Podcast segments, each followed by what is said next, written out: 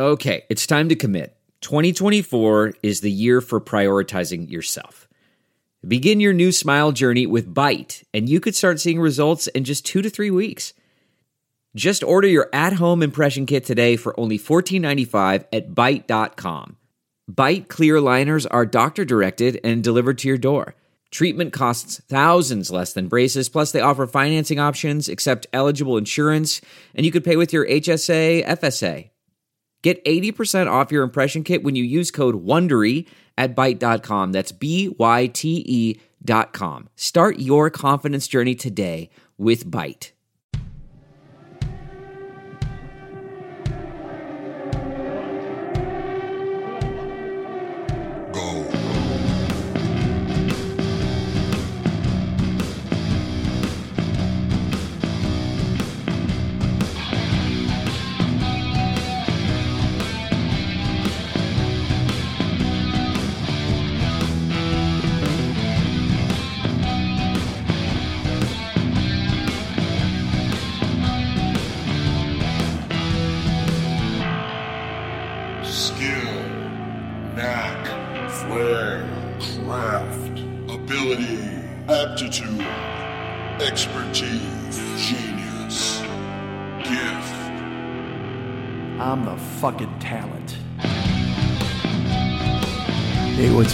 Happening, 40 year old boy podcast. Oh, look at me coming in quiet.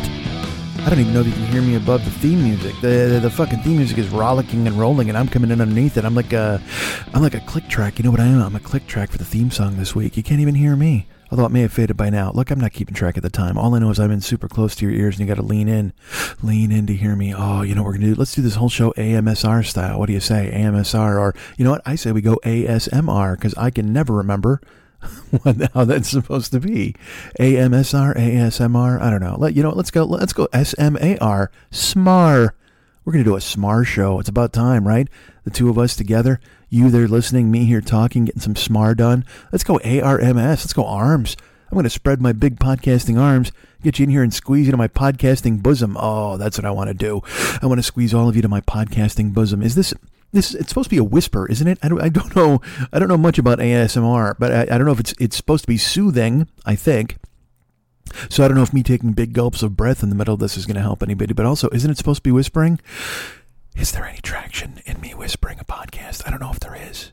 Are you interested in something like that? Hey, what's happening? Mike Schmidt, 40 year old boy podcast. We're AMSRing the shit out of this goddamn thing. Let's uh, actually let's Mars this thing. M A R S. I just thought of that, uh, and I got I perked up. I didn't mean to go out. I went right from a whisper to a perk up because I thought of M A R S, and I thought of us all up on the red planet right now, just going out because Mars needs women. And what's that? Uh, pump up the volume. Isn't that by Mars? M A R S. I believe it is. Let's pump up the volume. You know what? Let's pump up the volume instead of ASMR, instead of the whispering. Let's pump up the goddamn volume. What do you say? Uh, yeah, let's Mars this thing. Let's SM, let's SAMR it. Let's SAMR. Let's, or let's SMAR it. Let's SMAR. Let's SMAR this fucking show. All right. Who's with me? Let's SMAR. Uh, is it, have you caught on yet that I have nothing to talk about? Is that anything that you've got? Uh, in your brain, as, as I ride into your brain like a like a caveman on a ram, ram, RAMS. Let's do that. let's all right. Let's RAMS this goddamn thing, and I'll just climb on a bighorn sheep and we'll rampage through your fucking auditory canal. What about that? We'll both just bang our fucking horns directly in your tympanal membrane, timpani membrane, timpani, Timp- tympanal, tympanal. I don't fucking know. What the fuck do I know about ears? Except for the fact that I live in yours and I'm banging around in here and you can hear me and it's echoing in your goddamn brain and you love it and you'll never get rid of it. That sound of my voice is just rampaging through your fucking head. And even if I'm gone, when you don't listen to the show, it's just echoing in there like tinnitus. I'm in your head like a mouse with a gong. I like that. Actually, I like the visual of that. I like being a mouse with a gong. That's what my podcast is. This podcast is just, it's in your head like a mouse with a gong. Now, when I think of a mouse with a gong, I think of a cartoon mouse. But if you really think about the fact that you had a mouse, because mouse are not, mice are not small, or they're big. They're like fucking. So if you had that in your ear, in your head, uh, I'm thinking of a tiny ass cartoon mouse uh, with a gong. All right, I don't know. Again, have you caught on to the fact that I have nothing to talk about, and and I don't want to address the fact that we're we're late. We're certainly late, but I will tell you this: it's a it's a if you wanna if you wanna be a smartass like me, you can go. Hey, guess what? It's Thursday. The show's out on Thursday. Isn't that grand? Don't you love that? Aren't you excited for the fact the goddamn show has come out on a Thursday? Yes, I think you should. We're rebooting. This is the reboot, everybody. As I as I reboot every goddamn week from now on, everything gets rebooted. We're like, all right, we're back on track. And then some fucking Saturday comes, everybody's like, what happened to Mike? Is he dead? And everybody's like, I don't know if he's dead or not. Who knows? And then I have to go to social media and go, I'm not dead. That, let me tell you something. That is absolutely the best advertising you have for any show or any broadcast out there. I'm not dead. You want to go ahead and reassure your core audience that after 13 years, you're not dead. That's all that everybody cares about. They're like, you know, as, as long as Mike is not dead, I think everything's going to be fine. And uh, yeah, you would think, right? Wouldn't you think that? I I just uh, I, I wish I could take one of those church keys and crack open my goddamn skull and pull up my brain and fucking wash it and just and just and just look over it. Look over it for the bad parts and just pluck them the fuck out. I don't know how to explain it to you. And uh, well, fuck, we all know we're all living in pandemic life, and for some reason last week it fucking uh, it kneecapped me in a way. Well, I, there's not even some reason. I can tell you reasons. I can tell you exactly what the fuck happened in my brain. Um, but there, but is there any point? I don't know if there is because then then what? You're hearing me just be like boo hooing. Nobody wants to fucking hear that. You just want to you know what you want to hear. You want to hear my review of Coming to America, don't you? Is that what you want? Isn't that what you'd rather do? You want to hear my opinion on Harry uh, Harry and and Meghan and the Royals interview. Oh God, I was gripped. I'll tell you what. I sat there. I, I here's how I handled my business. I went ahead. Our friend Ruben, a listener of the show, he sent me a gift a while ago. He sent me a big fucking box of spotted dick. And I know you're thinking, well, what the fuck is that? Uh, it's a pudding. It's like a pudding in a box, man. A pud, as they call it in England. Um, and I, I luckily I had some spotted dick on hand. I put on my Bobby costume because you know that I have a Bobby costume here. Everybody, and don't you all? Don't we all? Don't we all harbor that secret fucking uh, want inside of us to go be a Bobby? To wear that giant fucking black Q-tip hat and guard the dead fucking dukes or whoever the fuck they're guarding. They're, are they at the tomb of the unknown fuckhead? What, what do they got in Britain? I don't even fucking know. Bobbies are walking around. They're in front of Buckingham Palace, so I guess they guard the Queen ex- exclusively. But there's got to be ghosts and dead people in there too, right? And then just and just the the plaintive wails of, of former slaves who were murdered in the hallways because they looked at the wrong count. Right? That's the fucking Buckingham Palace. Because that's the shit I don't understand. And look, I'm not like what you like. Okay, I don't give a fuck. Like whatever you like, go ahead and, and, that's fine. But I I still can't escape Harry and Meghan and Oprah and the interview and the bullshit and the uh, and I know people are fascinated because of the crown and their fat because they all love because it was here was the thing like everybody was kind of looked at the royal family as like hey it's interesting to have 18 people sharing 12 teeth. That's fucking bananas right? And and that was for a long time. That's what everybody thought. And everybody's like oh look at these people. They're royal. And then they got uh, you know they got a giant house and they literally own all the, they're like because there's look there's America and then there's Europe and then there's uh, uh you know Asia and then literally you've got uh, it's the Buckingham Palace and the Vatican. That's that's the two. That's the, they're they're they're countries on their own because no matter what they've got they've got all the artwork, they've got all the money, they've got they've for because for years for centuries we don't even know about it in America. America's been around for fucking what 250 years, so we don't know a fucking thing. We're all stupid. We're just like uh fighting over reality TV and Real Housewives and shit like that over in England. They, they just got fucking you know they, they have they have paintings older than our country. They they have fucking cinder blocks and walls older than our country. They've got chain mail older than this fucking country. So they still look at us like their little fucking brother, even though we whip their fucking ass and split, right? But that's like the Vatican. The Vatican is they still have. I mean, they still get this. The Vatican still has the first macaroni Christmas ornament Jesus ever made. They have that. It's under glass. You can check it out. I don't know if they let anybody see it anymore because someone tried to steal it. You know who tried to steal it? Lenny Schultz, famous old comedian, who uh, they said because he got. Here's the thing: he got into the Vatican for a tour because he had some connections of some sort. Uh, I think Bobby Van made a phone call for him, and then Lenny Schultz got in there and he saw the he saw literally the first Christmas ornament with macaroni on it that Jesus had ever made and Lenny showed someone, he, it would have been fine. He would have looked at it and said, Oh my God, that's amazing. Uh, unfortunately, there were some bystanders there. They recognized him for Make Me Laugh and they yelled, Go crazy Lenny. And uh, he did that fucking weird chicken dance thing and he tried to steal the ornament and he was tased by the fucking Vatican guards, tased by guys in dresses. You don't want to have that ever on your resume. Oh man, I got tased by dudes in dresses. They fucking laid me the fuck out. Because they got to have some kind of crazy fucking uniform there for the Vatican, right? They're just fucking uh, unless it was, the, you know, because they're not like the Nazis. The Nazis had fashion sense. Well, I guess the Italians did too, Mussolini wore a, crisp suit, didn't he? Didn't say it was enough for him to cross his arms and make that El Duce face? So I guess it was uh, it was had enough uh, had enough length in the armpit for him to go ahead and cross the arms and make that dumb fucking mug. Uh, but everybody's excited about this fucking Royals interview, and good for them, and that's fine. And again, like I said, I don't, not for me, don't care but uh, but can't escape it. Certainly, social media and everything else is going on and on, and they're showing it. And it's because this country has this never-ending fascination with the royals and the crown and the TV show. For one, hold on, there's an incoming, incoming choppers, wounded. I don't know if you could hear that. Um, if not, me screaming "wounded" probably didn't help. like, I, we don't even know what the fuck you're talking about. It was just a fucking helicopter that went by. Leave me alone. Uh, it's weird here in Southern California. There was there was an earthquake last night. It's raining. Um, everything seems like it's it's on the precipice of something happening. You know, like I said again with the, the pandemic and the fucking weird earthquake last night and the fucking rain and just it just doesn't seem real. I'm in a fog. So people like fucking Harry and and uh, Meghan. Can you see? I'm, I'm trying to avoid t- boring you with how fucking what's going on in my brain. Um, and and I and people loved it, and that's fine. I don't know why, because I guess she's they're mad at the queen and they said somebody there was a racist and they asked about her her baby and then she worked at a yogurt shop and um and I know you're thinking you're like for somebody who didn't watch the fucking thing you sure know a lot about it. Yeah, I do. Uh, because people wouldn't stop talking about it. Uh, social media went crazy over it because again, this country sits in front of its TV anytime the royals do something. Because again, they, we thought of them just as fucking uh, uh, you know, inbred cousins of each other who get married for a long time. But then they have a wedding, and everybody goes, "Oh, I love the royals." And uh, and Princess Di, I did well because I want to say that Princess Di was the one who changed it all, but maybe before that people cared. Was there like a isn't there a Princess Anne? Did she marry somebody and everybody lose their minds? I don't know. I I, I I just don't pay attention to it. And I don't mean to be like, oh, boo. I'm not better than it. It's not like I'm better than it because I'll tell you what, you know what I did Sunday? Here's what I did Sunday. Everybody else is watching the fucking uh, uh, Royals get interviewed and shit like that. And it's like, oh, ha ha ha, what the fuck? How quaint. Really? You wanted to hear about them talk about bullshit? Meanwhile, I'm literally waiting for an exploding barbed wire death match to air.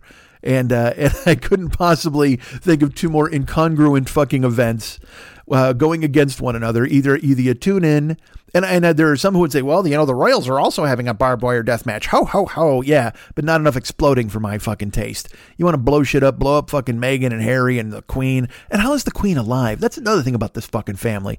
You know, I Meghan and Harry at least they're they're vital people, correct? They're young, they're vibrant, uh, they're crazy fucking rich. It's ridiculous. And I, and I love how people are like, oh, well, they're going to be giving up the trappings of the palace. It's like, what are the what are the trappings of the palace? Was somebody, uh, you know, I, all I can think of is the beginning of coming to America, but the royal penis is clean, sir. Is it, is Harry not getting bathed anymore? He just has to take care of himself? I don't fucking know. Um, they're still rich. Nothing wrong with being rich. If you were rich, it'd be great. Wouldn't it be cool to be rich?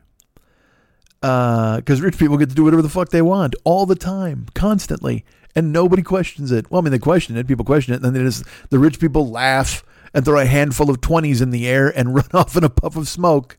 And then the fucking great unwashed are rolling around on the ground trying to steal forty bucks. It's a fucking mess in this country. It's a mess in the world. Uh, it's is it is it just going to be like a war of the rich and the poor? Is that what it's going to be? Where the rich are going to and are the rich going to have people that they can hire to work for them? Like, like I, you know, I've talked about this before. There's this story I read where the rich people have they have helicopter drivers on call. So when the shit really hits the fucking fan, they can climb in their goddamn helicopter and go to an island that they bought. Like Peter Thiel and all these fucking billionaire dudes, they have they have these staffs that are that are on call 24 hours a day, 7 days a week.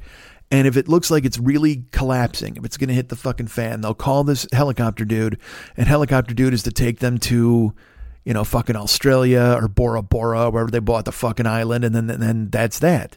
And in my brain, I'm like, all right, so when that happens, okay, because America's falling apart. There's race riots and all sorts of bullshit, water wars, whatever the fuck you want to say. And this guy's like, ah, you know what? I have a controlled ecosystem in Bora Bora. And he picks, picks up the phone and he goes, hey, Gary, fire up the chopper. We're splitting. We're leaving this fucking town. And Gary's like, I got a wife and kids. And he's like, well, there's no room on the ship for them. You're going to just take me to Bora Bora and that's that. And uh, when they're in the air, like, is is Gary supposed to just return to America where there's chaos, or is he supposed to live in Bora Bora with fucking Peter Thiel? Uh, and and if so, is Gary just abandoning his family for what the the chance to be a servant to Peter Thiel? What the, this this shit doesn't seem well thought out. All these rich people have hired these servants who are supposed to fucking help them out when the shit hits the fan. But then, once everything hits the fan, are they just going to put a bullet in the poor people's heads, or are they gonna, they expect them to work for them without family? I don't know. Is, is unless unless I'm underestimating the rich, and Gary can bring his whole family over to Bora Bora, and then it's just this. But can you imagine if you're Peter Thiel? Like now, you're just sentencing yourself to a lifetime of hanging out with the help. You know, if you're Peter Thiel, you're a rich dude. You're normally like with rich people talking about eating those fucking crunchy birds with the fucking bag over your head. And everybody's like, yeah, isn't that delightful? Hey, one time I got to hunt some men for sport. It was great. We went to New Zealand and I know a guy, wink, wink, and uh, and they released some Aborigines into the fucking underbrush, and we hunted them down. It was fucking fantastic. Those are the conversations the rich people have. And then Gary moseys up, and he's like, "Hey, man, did you guys watch the Pistons?" And they're like, "What are the Pistons?" And he's just like, "Don't you it's basketball. I'm a Detroit Pistons fan. And they're like, Gary, we're talking about important things here. You know, it's Elon Musk with his algebra kid and fucking Grimes and Peter Thiel, and they're talking rich people nonsense.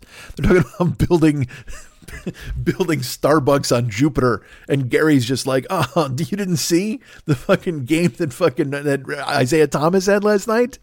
Is there an Isaiah Thomas on the Pistons anymore? I don't know if there is. Reggie Jackson is he on the Pistons? The Pistons only collect guys who were who were whose names match the Sparks stars from the years past. Oh my God, it's fantastic. The uh, they, have, have a center named Terry Bradshaw. He's terrific. Um, this is a lot of talking in circles. I know it is, it, it, because this is what you're getting this week. This is, and this isn't a real episode. Clearly, you can tell by the title. I don't even know what I called it. I might even call it episode not a real episode, um, because we're late, and and I, I never know whether to acknowledge it in this way where where I have to apologize to you guys. Uh, and you're all lovely and you're listeners and you're fine and we're here. Um, I just I I it's you know it's been a year and this is officially a year. Like literally as I'm recording this, this is a year ago today is the day we found out Tom Hanks had the fucking coronavirus and basketball shut down and all that kind of stuff. And uh and so we're all, you know, we're all ready. We're, we're all basically fucking ready, right? To escape this fucking shackled prison. Now I I got out last week. Wait, my neighbor's making noise. Oh, this is going to be great. This is good. I'm, I'm glad I'm doing a podcast with my neighbor's making noise. Uh, again, I don't have a fancy studio, folks. I don't have a goddamn plexiglass box anywhere. I don't have fucking foam egg crates or egg whatever the fuck you have on the goddamn wall. You're just gonna have to hear a fucking neighbor shouting into a phone at some point. That's the way it works. You're gonna have to hear doors slam. You're gonna have to hear me gulping breaths. I'm the I'm the last of the OG podcasts, man. Everybody else has got a fucking like because uh, anybody else like the Office ladies, if they do a podcast and they're like, oh my god, I remember that time Steve Carell tripped on an ottoman and we all thought it was like Dick Van Dyke. Oh, and then they go to breathe after the laugh, but it's it's cut out with a uh, like a jaunty uh, tune. There's and somebody comes in and dances a jig, and you hear their tap dancing on the floor. They're like, oh, do you remember one time? Remember when Kevin spilled all the chili? Here's the funny part. They had to do that 41 times. And every time he spilled it, they had to clean it up by throwing away that carpet. So they had to recarpet the office 41 times. Do you know that that episode literally took seven and a half months to film? and then doodle doodle doo doo doodle doodle doo because they don't have to hear them fucking breathing. But me, man, I don't have that kind of thing. I got, I can't paper over the mistakes. This is a this is a this is a tenement. This is a podcasting tenement. Everybody else has got a high rise. Everybody else got silver and fucking chrome. Everybody else is doing their fucking fancy thing where they fucking go ahead and get all the background noise out of it. And I'm like, you know what, man? I'm, I think I'm just going to make a podcast of background noise. I think that's the plan at this point. No more talking. I'll just open up the microphones and you'll just get room room tone whatever the fuck's going on in my house, you'll hear it. You'll hear the fridge uh, do that fucking thing where it, you all you all have a fridge, right? You ever have your fridge just knock for no reason? That's fucking bananas. At first it'll be like it makes a weird fridge noise, and then and sometimes your fridge just goes like, and I don't even have the, I don't have a, like a fucking ice maker in there. I don't have any of that bullshit. It's just a fucking fridge, but for some reason it does that, and I don't get it. Uh, but I didn't venture out of my house. I went to uh, I went to my buddy's house, my buddy Pat, and I went and saw Coming to America. We watched a double feature, is what we did. Uh, and Pat was like, "Come on over, man. We'll have some pizza, some rum, and we'll watch a double feature of movies." And uh, and look, I- he could have said, "Hey, man, come on over, help me clean my bathrooms," and I would have said yes, because I'm. I just it's this thing where I'm like, I just want to see people. I want to do stuff, but I also want to have fun. We all want to get out and have some fun. So to go watch, to get a pizza and fucking and, and watch movies at his house and. The rum thing, I wasn't. I told him, I go, look, man, you know me, I don't drink. And he's like, well, I just got to have you try because when we play Zoom poker on Sunday nights, he busts out the rum. He's got like two different kinds of rum. Wait, hold on. All right, I'm sorry. My, my neighbor was making another noise. Again, maybe if I go ahead and whisper, he'll talk, and then you'll hear him behind me. So then when I'm talking, and also I'll tell you this, very distracting to me to hear him, even though you guys might not be hearing him, but I can hear him clearly. And so then I think it's like completely interrupting me, and then maybe it's not, and then I stop for no reason. And then we whisper for fucking 30 seconds or whatever the fuck, and that totally flips the script on this entire thing. You know what? One of these days I should do a full whispering podcast. Again, I ask you, is there any traction in this? Is this something you would want? Now I know there are people out there who are just like, no, you know what we want? We want a fucking podcast that comes out on time. Comes out on time. Sorry, I can't even. I can't laugh while I'm whispering. Isn't that weird? Have you ever tried that before? Let's try it again. oh my god. Oh no, that just sounds like you're having an attack. That sounds like an asthma attack if you laugh while you're whispering. Uh, the fuck was I talking about? All right, so Pat's like, have some rum, and we play zero poker, zero Zoom, whatever the fuck.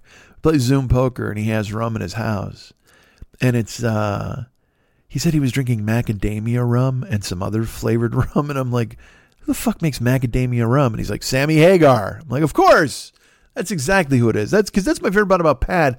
Pat, he, you know, he doesn't mind a spirit. He doesn't mind having a cordial of some sort and uh, and he'll knock it down. But it's always it always needs to be, made by some rock and roll guy. You know what I mean? He's Pat's the only guy I know who's who's drinking Jeff Lynne's gin. You know what I mean? It's like what? How the fuck did the ELO guy make gin? I didn't even know he was in the fucking business. But Pat, if it's out there, Pat will find it. Pat's gonna find some some Def Leppard rye whiskey and have a night. And I'm like, good for you, buddy. Uh. But then he's like, you got to try this stuff when you come over. Because he, he's desperate to have somebody else try it because he loves it. And I'm like, all right, I'll try it when I get over there. So I, I mean, I get in the door. We go upstairs to, to you know watch because he's got an upstairs that's all furnished. So we go up there to watch TV, and uh, he pours me a rum like instantly, and I'm like, dude, what the uh, right out of the box? And uh, to his credit, he only gave me like an inch of it in a shot glass. You know what I mean? He didn't fill the glass because he knows uh, that I'm not gonna. You know, I I get no interest in getting fucking toasted at his fucking place. Also, because I drove, so I told him I go, look, if you get me fucking loaded, I'm gonna sleep at your house. You want that? You want because he's got a wife and a daughter. You think you want they want to see me fucking walking around in the morning drinking their orange juice? No, they fucking don't. So he poured me an inch of the uh, of of the macadamia rum, and. uh I, I sipped it. Like I'm not going to bang it down because I wanted to give it a fair day in court. So I sipped it, and uh, instantly my mouth was warm. I will tell you that. And then I swallowed it, and it, it was it was like like like that right away because it's uh it's a strong liquor. You know what I mean? It's just it, and I'm not used to that kind of thing, so it caught me off guard. And uh, but then as I settled in, you know, it was the because the initial thing. It's like when you eat uh, like a spicy chicken or something like that. Initially, you're like fuck, and then you eat it. You're like, oh wait a minute, there's the chicken. Hey, this is delicious. Well, with this rum, I, I sipped it and. I used the word cordial a second ago. That's exactly what this reminded me of. This was like this tasted like Christmas. It tastes like a Christmas drink because uh, it had like a cherry note to it almost. It tasted like it tastes like medicine is what it tastes like. It tastes like cough syrup, but but the flavored cough syrup that you kind of don't mind, uh, almost like a like I said a cherryish flavor. But then on top of that, uh, dude, it totally tasted like nuts. Like I when I was I was trying to parse whether it was macadamia because it tastes like almond to me is what it tasted like. It tasted like a cherry almond uh, drink, medicine cordial, whatever the fuck you want to say. But it was almost sweet and and boozy. Uh, but then you know, as I as I swallowed, I'm like, this is just. I could tend, I could taste that it was macadamias, but it also it was just it was nuts. It was like almonds, whatever the fuck. I don't I don't know. It tastes like mixed nuts, but it wasn't what I was expecting at all. And uh, and I said, I go, that's actually good. And he goes, right? And I go, yeah, it is. And he goes, here's what I make. He takes his other rum, which is like some sort of spiced rum, and he makes a rum drink. I don't know, rum and coke or rum and whatever. And then he floats the the the fucking macadamia rum on top. He said it's it, uh, it's called a sweet hitchhiker because again, Sammy Hagar made the rum, so he named the drink, and Sweet Hitchhiker is one of his songs. And that's that's the thing is you pour yourself the fucking liquor with with uh, you know whatever your drink is, and then the Sweet Hitchhiker is the macadamia rum on top, and you pour that on there. And uh, and and I felt I was embarrassed that I liked that name. I was like, why is this even working? It works, it does. But again, it's just it's such. And I can't beef about these fucking guys. These guys are geniuses. Sammy Hagar sold his fucking Cabo Wabo tequila company for like two hundred million dollars. And just and just the other day, like, and so that's why there's a reason all these fucking celebrities you want to laugh at them, but there's a reason they're making all this booze. Fucking The Rock has his Teremana tequila. Eventually, that'll be five hundred million dollars. Fucking Ryan Reynolds makes his fucking what is it, booze? I don't know, gin or whiskey. I couldn't tell you. And Conor McGregor, dude, Conor McGregor just sold his share, not even the whole fucking company, his share uh, of the of the whiskey that that proper twelve, which I've heard just just tastes like you washed a leprechaun's pants in turpentine. I, I just I heard it's disgusting because there's real whiskey out there. You know what I mean? And everybody's like proper twelve. What the fuck is this? But because there's there's a bunch of people who are like we like Conor McGregor and they they want to support him, they buy the proper twelve, and he just sold his share in the business for 150 million dollars. And and you're like, boy, that's there's a reason these motherfuckers are doing this. You know what I mean? It's just, and again, nobody in the world should have 150 million dollars. Nobody in the world should get 200 million dollars. I, I yes, they they should because that's what the price will pay. It's just such a weird time in the world right now because there are all these I was raised a capitalist. You know, you're raised on capitalism and you got to pay your bills and you make as much money as you fucking can. And now there's all these people who are like, no, man, capitalism is totally bad. And here's what we really need to do we need to kill the rich people and then we need to distribute their wealth among everybody. And uh, you know who's saying that? Everybody. Not the rich people, but the distributed among everybody. It's the everybody people who are like, yeah, you know, we should do that. That's pretty cool. Let's take these rich people out and give all their money to everybody else and uh, and I and I'm this. It's this as I've said before. It's very strange to watch a worldview you've lived and experienced and favored your entire life fall apart in real time, because there are all these movements that are anti-capitalism, and I don't know. You know, we're all capitalists. We're all trying to make as much money as we fucking can, right? And because there are people who are just like, I could just pay my bills and be content. And it's like, all right, cool. You can pay your bills and be content. But then what if you see a jacket you like? And then the solution for that is they're like, well, jackets shouldn't cost that much. And it's like, well, all right, hold on a second. Someone's got to pay somebody to make the fucking jacket. And someone's got to send somebody into the wilds of Borneo to chop down the yarn tree to make you this fucking jacket. And and so I don't I it's I'm this amorphous blob because I can see all these sides. You know, it makes me feel. Remember when I was in high school? I've talked about this before. For some reason, I was friends with everybody in high school. For some reason, I was friends with. I had my crew of the the, the UN of Evil and the idiots and stuff that I hung out with, but I was friends with the upperclassmen because Lenny was friends with them. So Lenny got there first, and he he was friends. So I got to be friends with all those dudes. And then I, in my class, I was friends with the stoner dudes. I was friends with the like the smart dudes. Um, I, I wasn't I wasn't the jagoff you hear today in school. At least I don't think. I mean, I was. I mean, I could be. I've told you enough stories where I was a jagoff, but I'm saying in school though, I was I was friendly with everybody. And you know what's funny? This is my perception. I mean, you could talk to some rich, not rich people, fucking smart people or whatever when I was a kid, and they'd be like, I hated Mike Schmidt. What a fucking jagoff that guy was. And that could be true, you know. But the way I look at it in my mind was I was friends with kind of everybody in school. I, I got along with the you know, the fucking Roncos of the world, as well as my crew, and then the smart people, and then the nerdy people. And I, I just kind of, I felt like I floated between all the groups. Now, if it came down to it, if there was some sort of gang war, a turf war, I'd certainly side with the UN of Evil. And why not? They were the coolest 40 years ago. Um, so I, but that's how I feel about, about real life now. Like, I don't, I don't have any interest, and I look. I will. There's no doubt. I was like I, I criticized earlier. There, I. It's this thing where you just can't escape it. Like I want to say that I'll let people to their own devices. They can like what they like, and I don't want to criticize and stuff. But it's it's human nature to go ahead and fucking criticize people for things. But I, you know, when people are like, "Oh yeah, capitalism is terrible," and you're like, "Yeah, it, it kind of is. It's fucking awful. It's led to so many terrible decisions." And then they're like, "Yeah, and government is awful." You're like, "Well, all right. I don't. My, yeah, a lot of the people in government now are fucking strokes, and they're ruining everything." Yeah, and the police are awful. And you're like, "Yeah, oh my god, there certainly are some terrible fucking police who are killing people. That's fucking weak." And everybody's like, "So we should get rid of all the cops?" And you're like, "Well, uh, all- all right. No, hold on a second. um, I don't I don't know how that's going to work. Like how do you how do you how do you get rid of all the cops? I mean, there are still some criminals out there who probably need to be stopped. And we should get rid of capitalism and everybody should get all the money and just divide it up. And it's like, "Oh, all right. Uh this uh, this is antithetical to everything that I was taught as a kid, and so I don't know because again, I see the points. I see the good points of like you know because they're right. There's no reason Jeff Bezos needs three hundred billion dollars. So so everybody's like, well, so we should take his money away, and I'm like, I don't. All right, why? Why would you do that? He's and besides, you're not going to get his money. He's just going to call the fucking Gary and fire up the chopper and go to fucking Borneo. He doesn't give a fuck. I don't know. I, it's it's. uh I find myself endlessly confused by the world. I, I, I already, you know what I feel like? I feel like I'm 85 years old. It's, it's, I don't know if it's just all changing at rapid fucking speed, but I, I, I feel like, you know, I, I, this is so weird.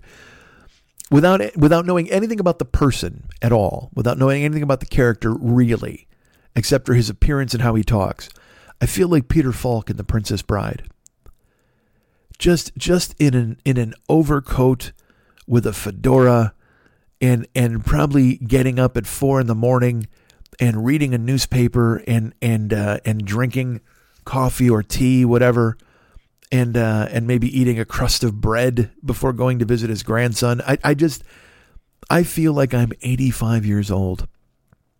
And and I don't know I know the pandemic contributed to that because again before it before the pandemic I, you know, three.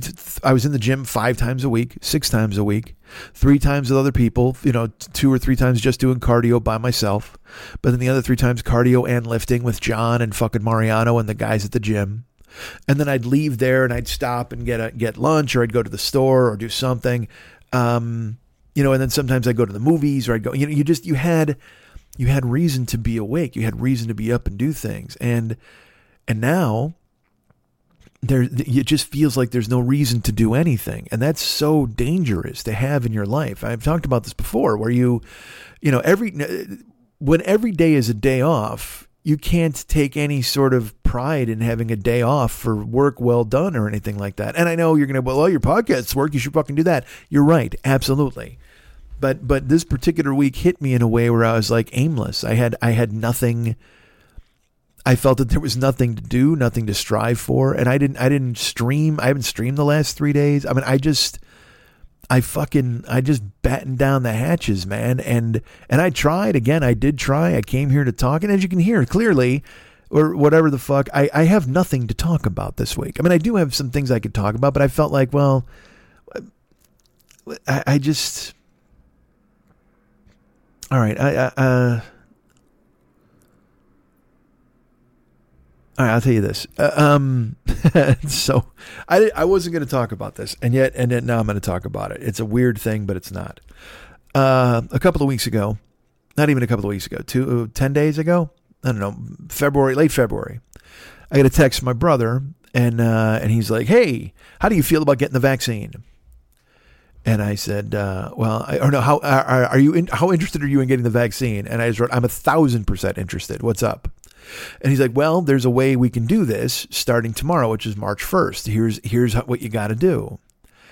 And so uh, I went in to a website and that here in Los Angeles, and the way it's done in California is there are tiers that you can that they're they're unlo- you know they're releasing tiers. So from January 1st till whatever, it was all uh, old people and people who worked in in f- the essential medical professions, that kind of thing.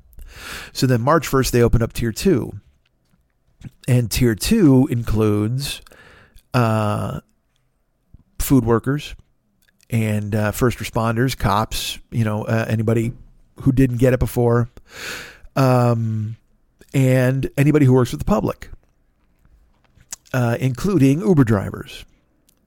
And Lenny's like, so you know, I've been doing that, and and I know you do it. So if you want to do this, we can sign up. So he's like, you go to this website. Here's how you do it. So I went, and uh, I couldn't believe how easy it was because I, I thought, I, as I've told you many times, I'm like, well, I, there's no way I'm going to get this done until July or August, you know, and and that that's that was my logic, that was my thinking about it because it's just again, as I've said many times before, I don't think fat podcaster is an essential worker. You never know.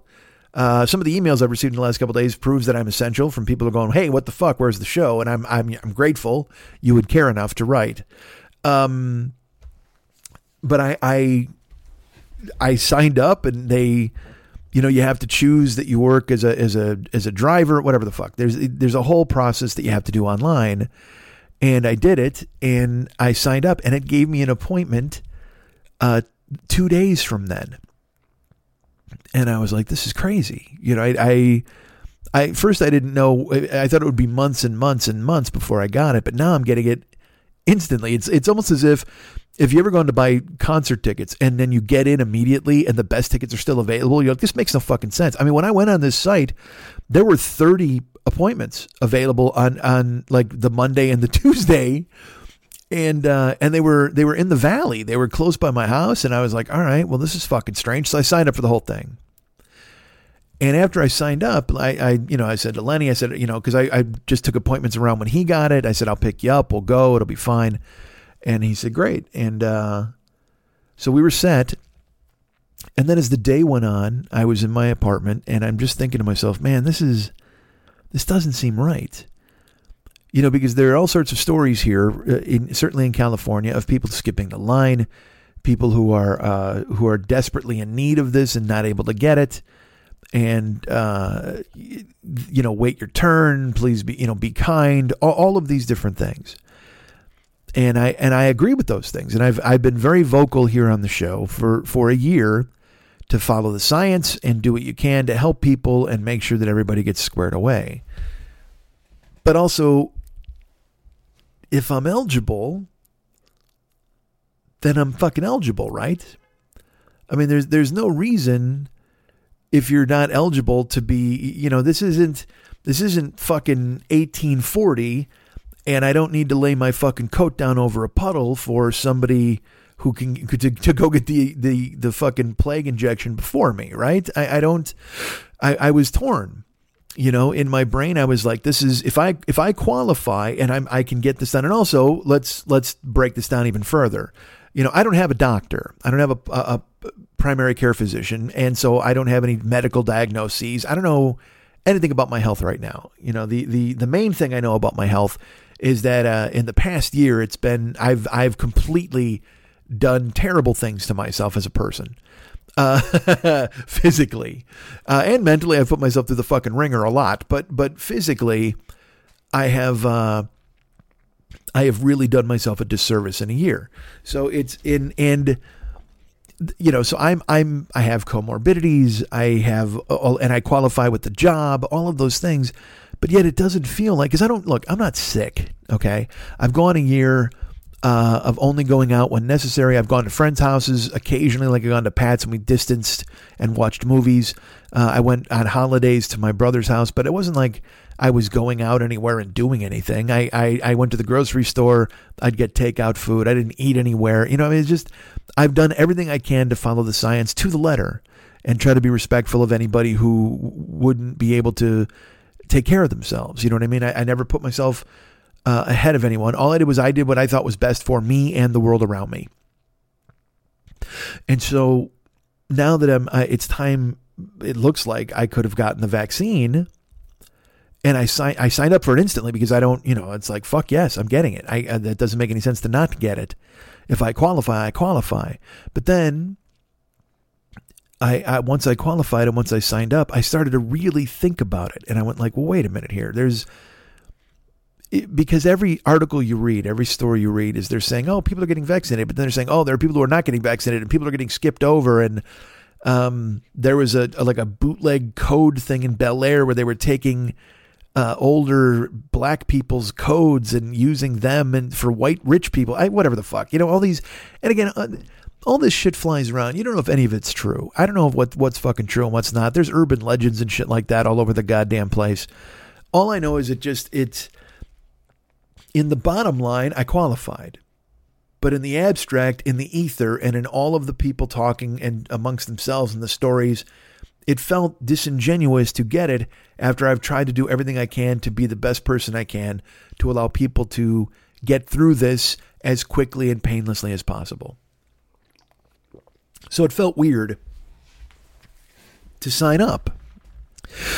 Uh, and so I, I did it, but I was in my apartment and then I'm questioning it. And, and, and also, there is a real subtext here in, in this, uh, in Los Angeles, you know, and on social media, uh, and, and all, I, I, I don't know if it's in the world, but there, there's a very real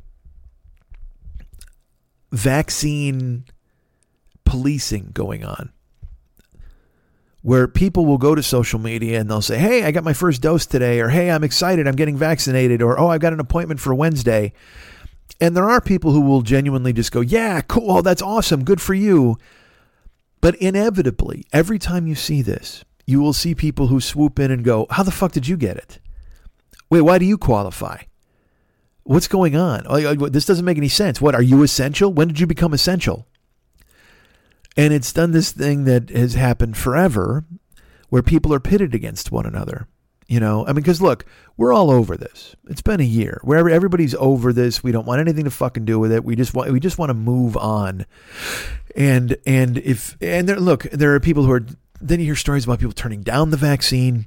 People who say they never will be vaccinated. They don't want it people who don't want the Johnson and Johnson, but they'll take the Moderna. You know, all these people. It's just as if vaccine boutique shopping is something that should be done. I don't. I don't get it. We've all been in such turmoil for a year. You would think that everybody would be lining up to do this and get it done. Uh, that's that's for the people turning it down, but for the people policing, like that's. I understand the frustration people have, you know, but but it's the government and the states that are fucking this up in a way where they don't send enough or they or they send them to the wrong place or they don't have any real plan to to do people properly. And look it's still also a miracle that they're getting as many done as they are getting done because they're getting volunteers they're getting they're setting up parking lots like fucking baseball stadiums. They were doing it for testing and now they're doing it for vaccinations. There is a real effort out there to get this done and it's it's I, I guess the word I would use is heartwarming. You know, there are people who care enough to to go into a parking lot and and and take care of people who need to be taken care of. And if you want to look at the big picture, we all need to be taken care of. And you know, this this thing has left a lot of people fucked rent wise, job wise, money wise. All you know, I'm I'm I'm in a situation now where I'm I'm going to probably have to get back in the car. Like I'm I'm I'm very worried. Uh, and I, but look, I'll be honest with you. I don't think I can ever Uber again. I'm going to have to just Uber Eats it. I can't. I'll deliver dead meat. I can't have living meat in my car anymore. I don't know if you saw the clip of the three women who fucking coughed and spit on the Uber driver and and grabbed his phone and just I, I man I got I got none of that left in me. I mean it, it you know it all made great stories for you guys, but after what we've all been through, to see somebody be treated like that, in if it's me, if I'm that driver, like literally, I I I hope you understand this when I say it. I would want to murder those girls. Like I, I'm not even saying it in some like uh, hyperbolic way, or you know, if someone spit on me and then tried to grab my phone and was and was abusing me like in my own car, I I would literally just go. It would just be parliamentary time. It would be like, all right, now you now you can't leave. And I've had this situation before. I've been in a situation before where people wouldn't get out of my car, and I floored it and drove for the wall of a mall as fast as I could, screaming, "Everybody dies!" So, so I don't. I don't want to go through that again ever again. And especially because again, you've known you've heard all the Uber stories where I've had to throw people out of my car and just go, "All right, look, no, no, no, no. Get the fuck out of my car." And some people get the fuck out of your car, but I've had to physically drag people out of my car before, drunk people.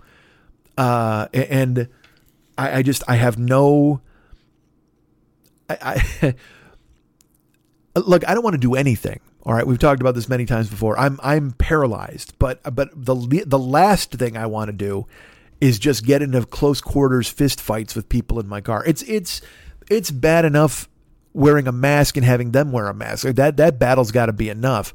But then the three of them start mocking you and then they cough on you and they fuck I mean, dude, it's like get the fuck because people like that cuz then the next day those chicks go viral and then one of them does a she does like a fucking Instagram live or something in a bra and and she's talking and you're just like you're you're an awful person.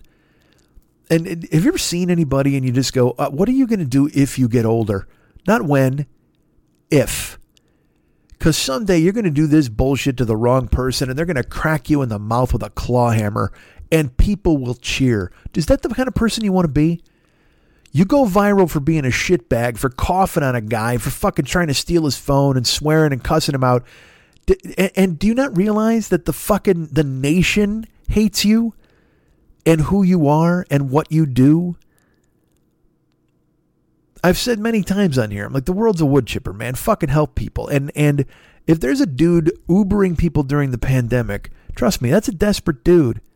It's not a dude who's that guy. That guy's not like because it used to be with the Uber driver. The way they used to fucking portray it was, ah, uh, you know what? It's I, I do twenty hours a week and I get to make new friends and I meet people. They they try to always spin it that people were going to just be like friendly or friends or whatever the fuck. And it's like, I and I told you guys, you know, no man, I'm an Uber driver because I need fucking money.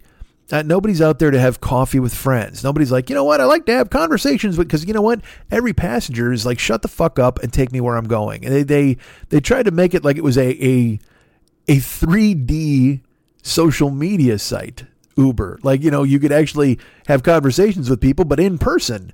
Uh, no, man, it ain't that shit at all. It's a fucking service. So if that guy's out there driving in the fucking pandemic, you know he's trying to make as much money as he fucking can for himself, for his family, whatever the fuck. And then those girls get in the car and they start spitting and yelling and fucking coughing and, and it's in a and as I've said, like I I wouldn't do well. I wouldn't because I know that I know that helpless feeling of just get get the fuck out of my car. And they're like, no, you got to drive me. And you're like, just get out, just get the fuck out. No, I'm not getting out. Because then in your brain, you're like, all right, well, I'll drive you to a police station. I don't give a fuck. You know what I mean? It's let's do this. But then if you drive with them in the car, then they're like, oh, you're kidnapping me. You're taking me to the wrong place. But uh, all this, this society has fallen apart, man. It just has because of people who don't, who just think that everything exists for them. So, you know, when I talk about having to get back in the car, I, I think, like I said, I'm just going to drive food around. And it's funny talking to my brother. He's like, when I had trouble, I told on the weekends at night that was when it was an issue when people were drunk from like 11:30 till 3 3:30 in the morning. That was when you had drunk people that was when you had the most problems but that's when you made the most money because that's when people had to fucking go home. Well he says that with the deliveries. He's like at night from like midnight until 3 or 4 in the morning that's all drunk people ordering food and then sometimes they fall asleep and they don't answer the door or they or they they're shitty to you when you drop the food off. And I'm like I'm just starting to think that people are just fucking terrible they're just terrible and mean to service workers or, or whatever the fuck you want to call them. I'm sorry. Uh, eight months ago, they were heroes. Uh, these people were heroes. Uh, and now, once again, people are coughing on them and not tipping them and making fun of them. And, uh, and so that's what I was I was thinking about all week where I'm like, well fuck, I'm gonna have to get back in the car here soon. I am. Um but also thinking about this vaccination appointment and I'm like, should I do this? Like I, I I qualify, yes, but there are so many other people who who need it. So many other people who qualify ahead of me. So many other people who, uh, you know, need the help. And I I started to waver. You know, I didn't I didn't know how to feel about it. I, I, I was I was down on myself. I'm like, all right, are you doing this for real? Should this be a thing that you, do? whatever the fuck. I, I was questioning which is fucking ridiculous, right? Because in my brain, I'm like, why are you even questioning? You qualify. You do qualify. But there becomes that, like I said, the vaccine policing and people doing it online. My brother got it. My brother posted that he had received his first vaccine. And same thing, people are like, what are you essential? Because they know he's a comedian. They, they know Lenny is a comedian, so they're like, well, what do you? How are you essential? Like, why why could you get it if you're a fucking comedian? What also people don't understand is out here in Los Angeles, when this first started, not the vaccinations, but when the pandemic first started, when they talked about people who were able to go to work, performers were on the list. Performers were excluded, like fucking food workers and grocery store workers, because this town runs on performers. So actors and, and crew people could go to work because otherwise this town's going to shut the fuck down. So when you look at it that way, yes, performers are essential in California.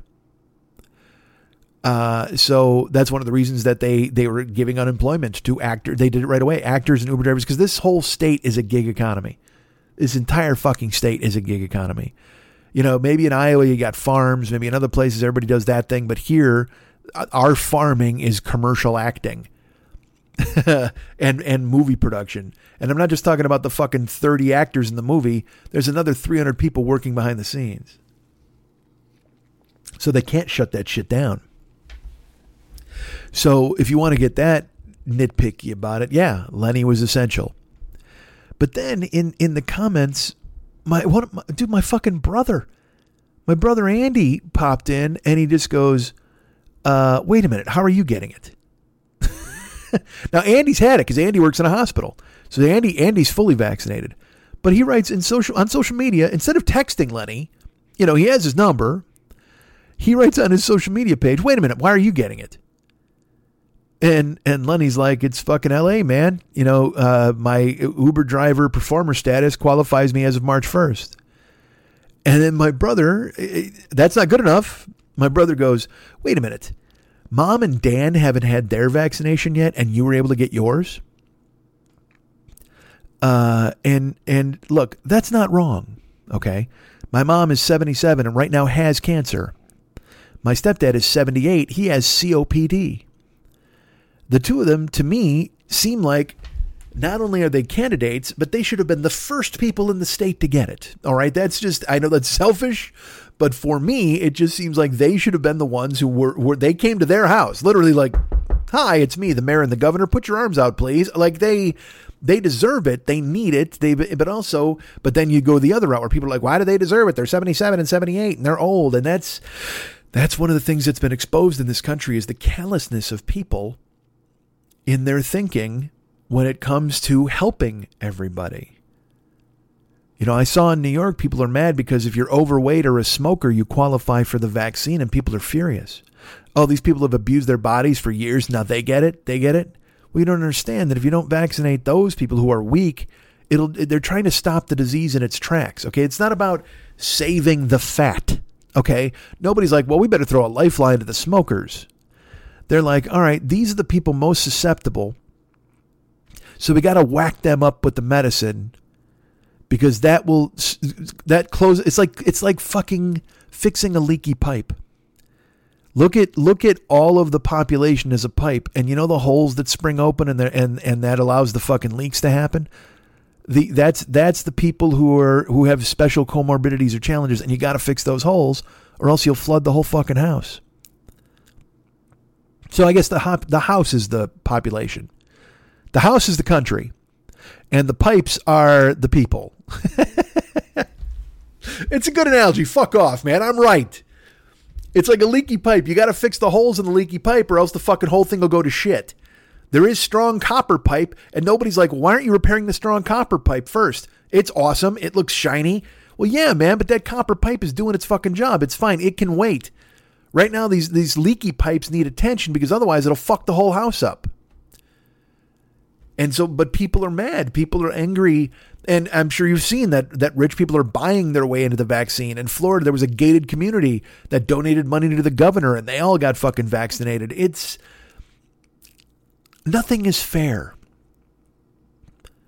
and it's it's it's becoming more and more clear to each of us every single day that nothing is fair. If you if you have money, you can buy your way into stuff. And, and You can buy a congressman or a senator. You just the very fact that they were filibustering or whatever the fuck, trying to, to make them not pass the the savings bill, and also they fucked with the minimum wage, and also they cut the unemployment benefit. It's just it's they do everything they can to keep control over the populace by by closing the purse strings ever tighter when it's time to help. Meanwhile, there are rich people who get a tax cut and, and everybody rejoices in, in on on certain sides of the aisle and they go crazy. You know, it's it's so that's why when I say I don't know what to do about capitalism and all this other stuff, because this is the system I grew up in, but also you can see it's become completely it's rotten from the inside out. And they've pitted people against one another. Case in point, this vaccination police thing, where they're mad at smokers, they're mad at fat people. They're, and it's exposed an idea in this, you know, and I've said this before, where people just decided, oh yeah, well you know what, it's old people and fat people and black people, and you know it's okay, you know it'll burn itself out in those communities. When they come at you with the yeah, and it's not young people who get it, so it's fine. What do you mean? That's not so. Let young people go out. Well, no, you don't understand. Young people could still bring it home to old people or whatever.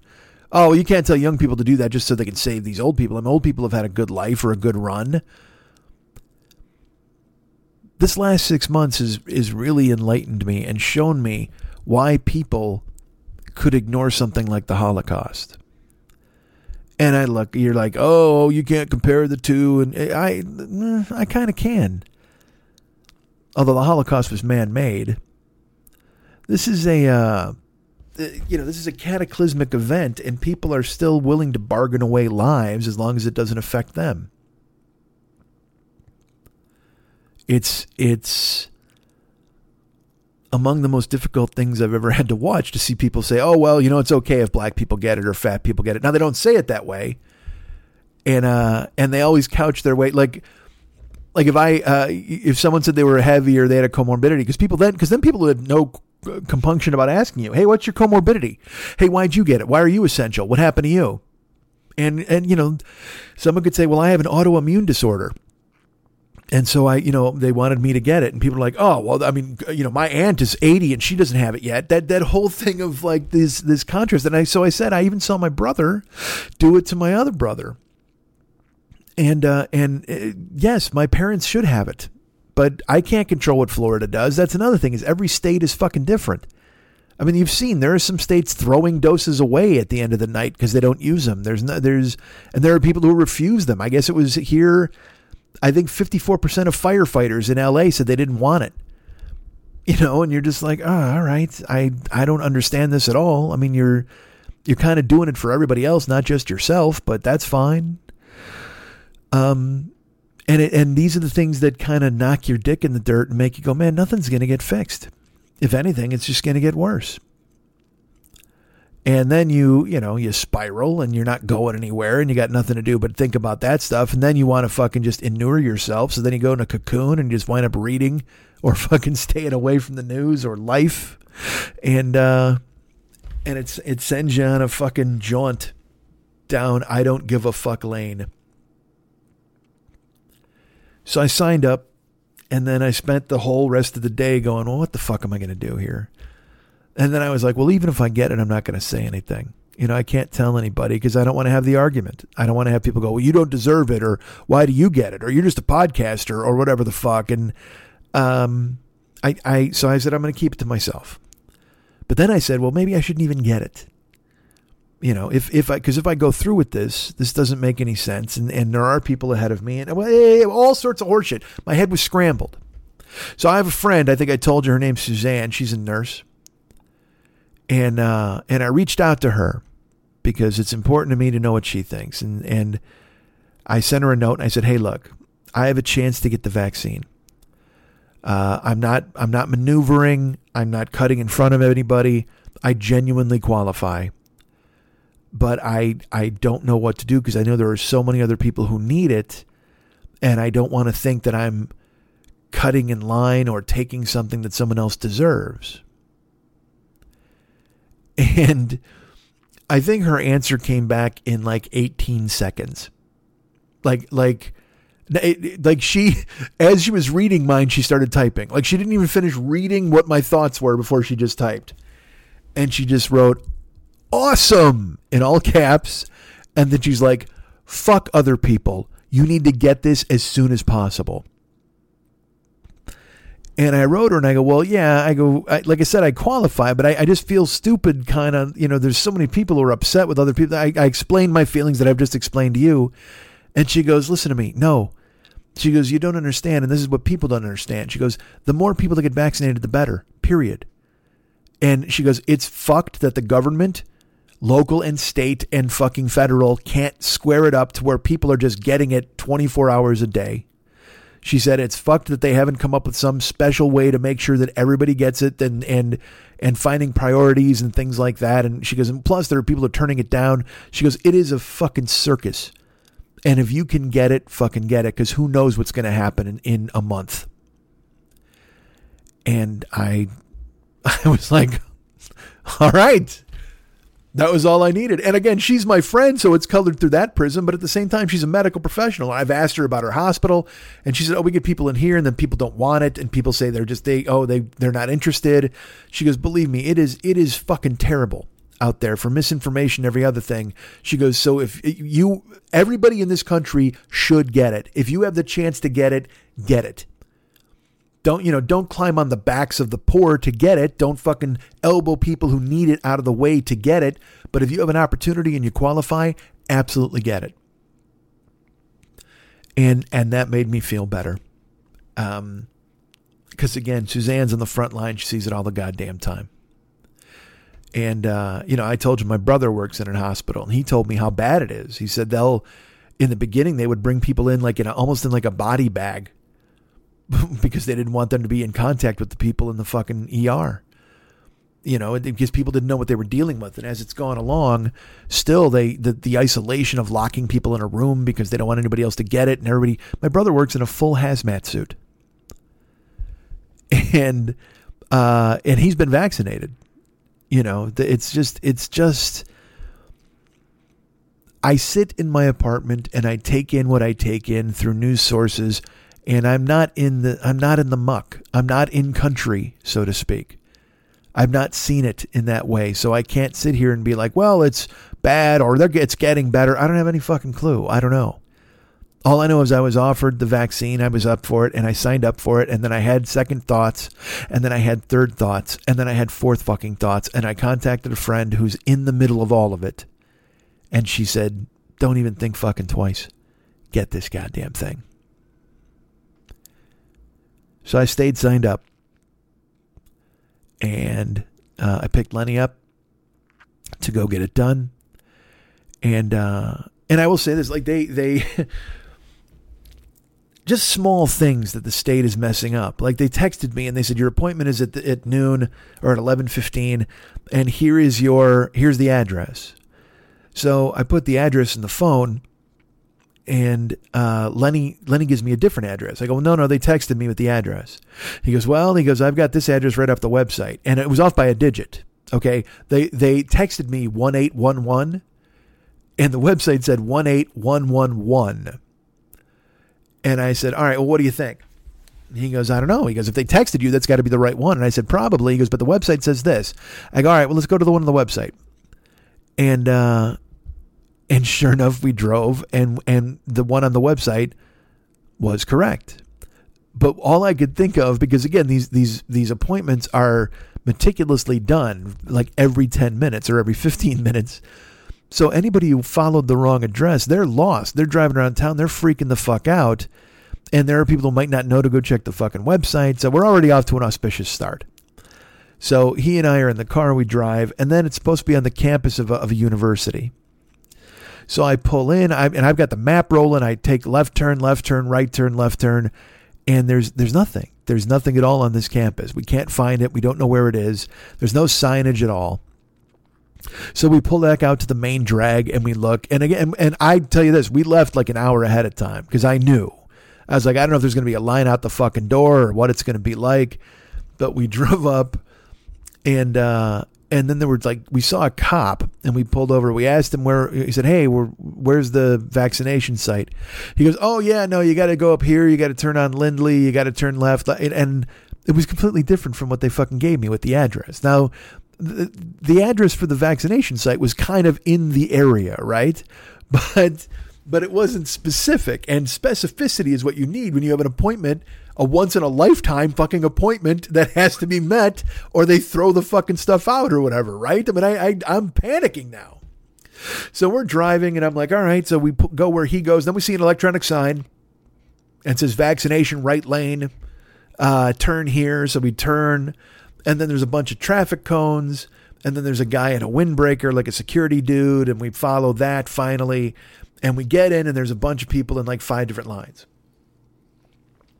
And what they're doing is they're checking because we were sent a code with a bunch of uh, uh, verbiage, and uh, and then they got to scan that, and that's when you go in.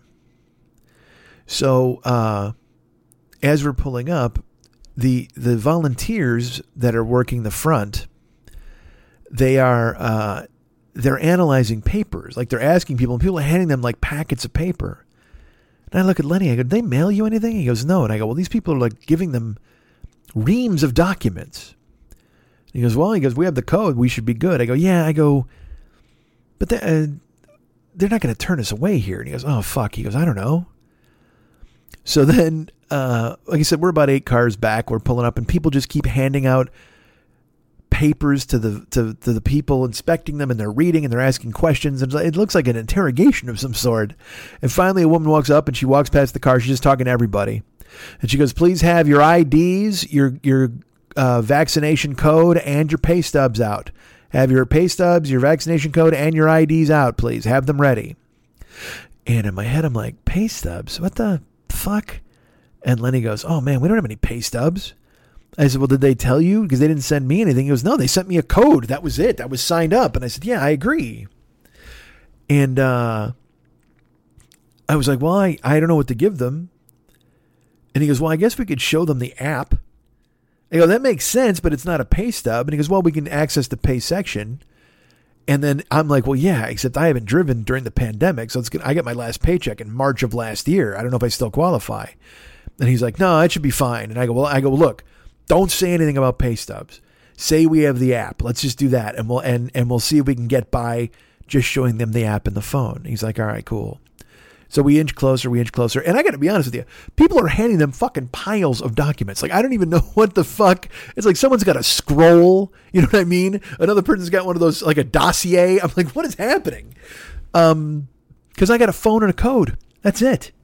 I, I mean, well, I tell you this. I also have uh, a very healthy interest in bullshitting my way past these people. I can tell you that, and, and I have very all the confidence in the world that I can do it because it's not cops. You know, it's not official people. I, I I've done this before. You try to get in somewhere. There's a person at the door. Maybe there's a velvet rope. Whatever. I uh, I have plenty of experience on both sides of the velvet rope of bullshitting and being bullshitted. So I, I have a pretty good idea of what I need to say. Uh, but the most important thing is to not even mention the the the fact that we get. You know that our pay stubs are on the phone. I, I, it's very important we avoid that. So we finally, it's our turn. We pull up, and uh, and this woman, you know, again, God love these people because they are doing yeoman's work uh, by by volunteering or whatever they're you know I'm sure they get the vaccine out of it whatever they need to do but they're looking through paperwork they're sorting people and also they're in close contact with people. They're wearing masks outside and jackets and gloves and I can't I can't for long periods of time standing on their feet and as I said I've done this before I've been event staff I've been at concerts and things like that and it's a fucking drag and they're they're doing it in the service of helping people, which is amazing. Um, but I still am bound and determined to lie to this person if I have to. And I know you're like, well, that goes against you cutting in line. Well, I'm not cutting in line. I just don't. I don't have a pay stub. That's the point. I don't want to fucking go. Oh, I don't have that, and then get turned away. But then there's also that part of me that's like, I, I and I had him like, well, they're not going to turn me away because once I'm here, I'm in the line. I mean, they want to vaccinate people. They're not going to turn people away. It's not fucking World War Z or Lord of the Flies. They they want to do this. Uh, it's like when you were on a game show. When I was on a game show, they want you to win. Everybody thinks they're trying to beat you. No, it's better television for them if you fucking win because they can promote the fact that you won a million bucks or whatever the fuck. They're to them, it's a drop in the bucket. It's all free publicity if you fucking win. That's why when I lost on a game show, they were just like, "Why? Why didn't you win?" Because they wanted me to win because I had a fucking personality. Anyway, So in this line, I figured they got to want to vaccinate you. So we pull up, and this woman, again, a young, young girl, not even a woman, she's probably, you know, 22, uh, probably a college student on the campus. And uh, we pull up, and she goes, okay, I need, I need your pay stub and I need your code. I need your ID. And Lenny and I, we have the codes out and we have our, our uh, uh, licenses out. And we're hoping to, that'll be enough. Like we can kind of like slip past. So, goes, okay, we hand her our IDs and she goes, okay, you're Michael. I said, yeah. And she, you're Leonard. Yes. She hands them back and we go, all right, here's our codes. She's okay. Now I, I need pay stubs. I said, oh, well, we're Uber drivers. She goes, Uber drivers. I go, yeah. So we're, uh, you know, we signed up. We're Uber drivers. So we have the app on our phone. We don't have any. We don't have pay stubs. And she goes, oh. And behind her, there's a woman in a different colored jacket, an orange jacket, and she's got a clipboard. So obviously she's an authority figure. Orange jacket, clipboard. You know that they are in charge. And she's, uh, you know, looking down at the clipboard. And this woman turns around and goes, Marsha. Marsha, they don't have pay stubs. And uh, Marcia looks up from her clipboard, and I can only see half of her face, the eyes, because she's got a mask on. But Marcia has been defeated by the process. Marcia has been defeated by life, it seems, and Marcia is tired of answering questions. So she says, Marcia, they don't have pay stubs. And Marcia goes, What? And she says, They're Uber drivers, so they have the app on their phone with the with the picture, but they don't they don't have any pay stubs. And Marcia audibly sighs. and Lenny and I are tense in the car, waiting for the go ahead from clipboard Marcia to save our lives. And with the disinterest of a toddler told he had to eat his green beans. Marcia, after her sigh, says, Whatever. And then looks back down at the clipboard and continues to write.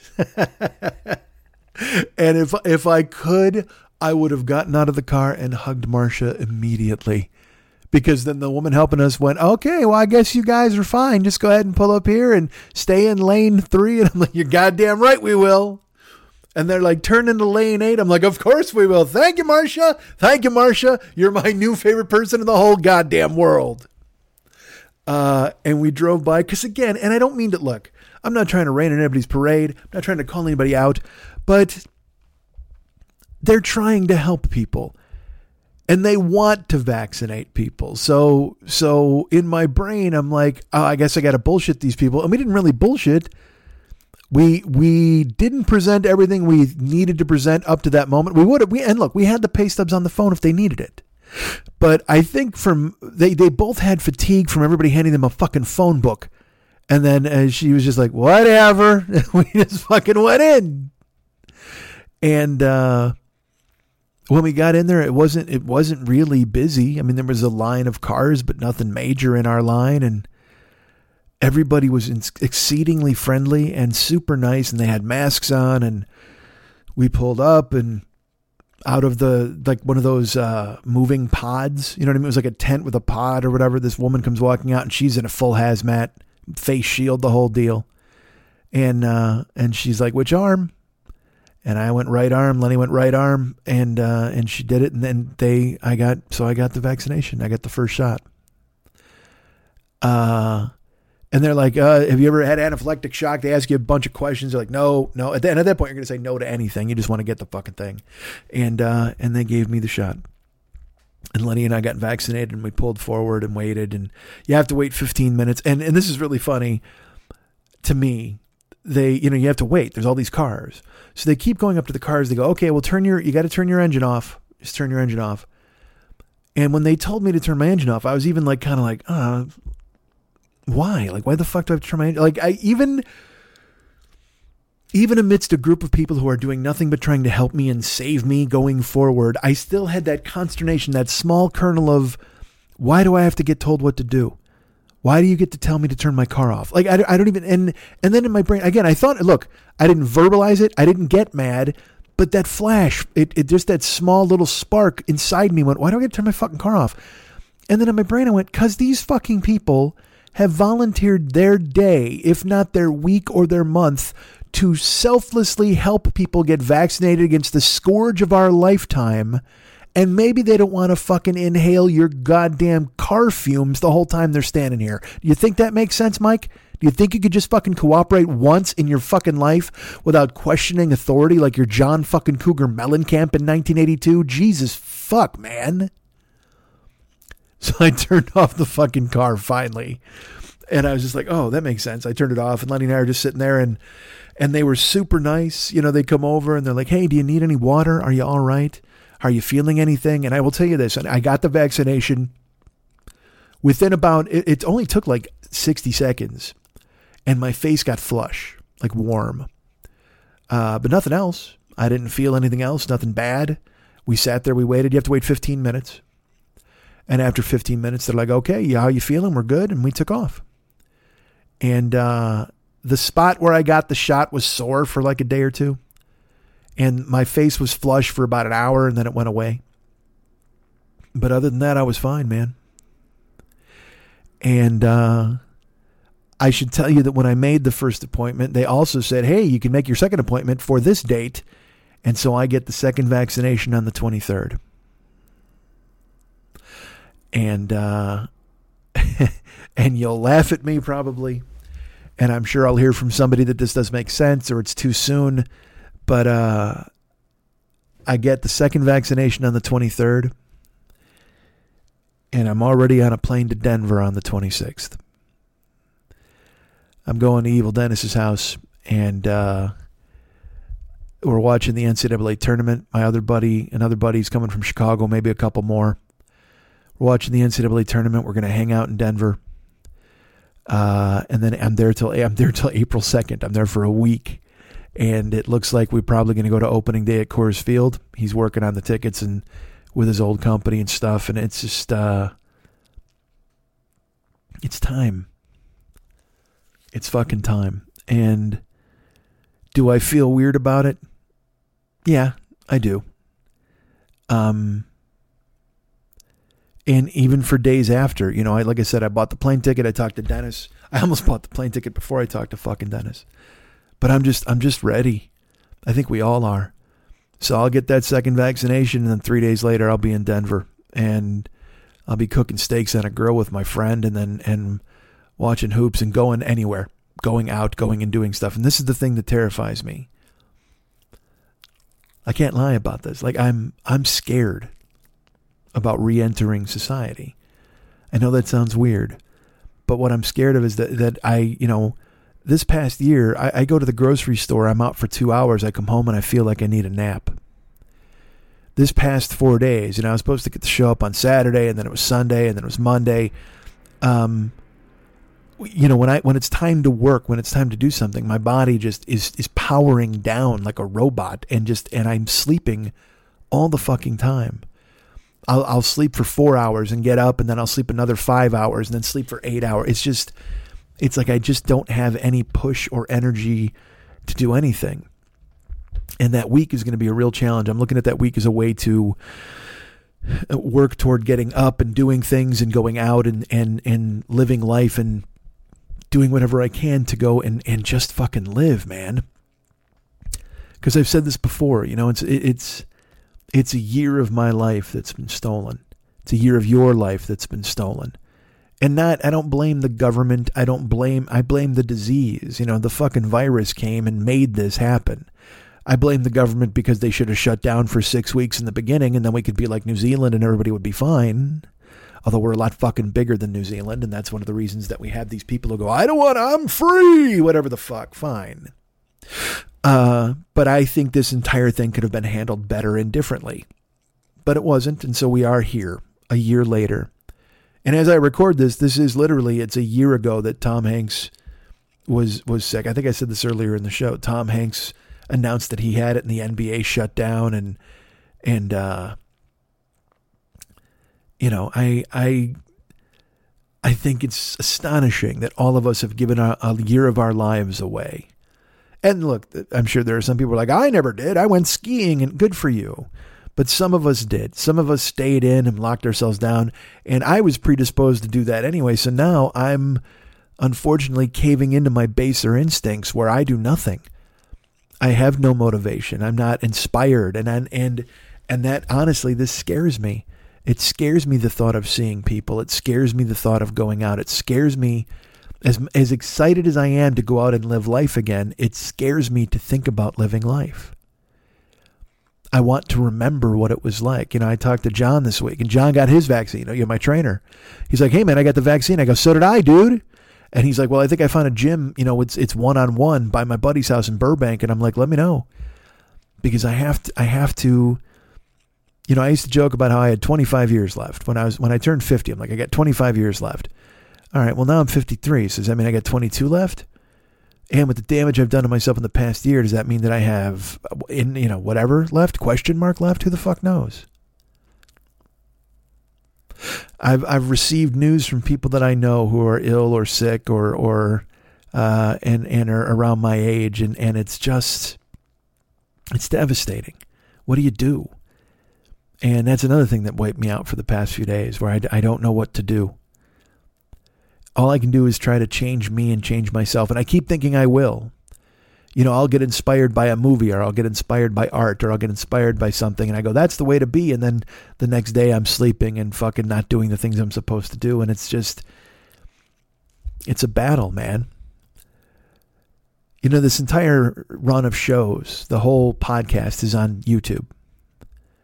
And there's a listener. Uh, his name is Sal. Good guy. And uh, he and his wife Jill listen have listened to the show forever. Jill got me a Funko that looked like me. Uh, they've been exceedingly kind to me, and and um, and they you know they love the show and they've been very nice to me and they've sent gifts at Christmas and they're just they're just nice people. Well, Sal he he listens to the podcast you know, on, on YouTube. And he'll leave comments on the podcasts and stuff. And I'll read them. I don't answer them because in my brain, I'm like, well, you know, you can answer in a public forum. You just read it, whatever. And, uh, but a week ago, he, he listened to an episode from year 10. I don't even know which one it was. Uh, I didn't go check, but his comment was this. It's now 2021, and for 13 years, Mike has been trying to fix these same issues. You can find one or two of these same podcasts in every year since year one. I've listened to every episode of this podcast four or five times, and from year one to year 10, there is no better podcast.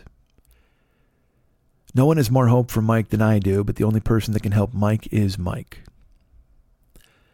He wrote that comment on uh, on YouTube, and uh, I I I read it and I I was I laughed and I shook my head because it's true.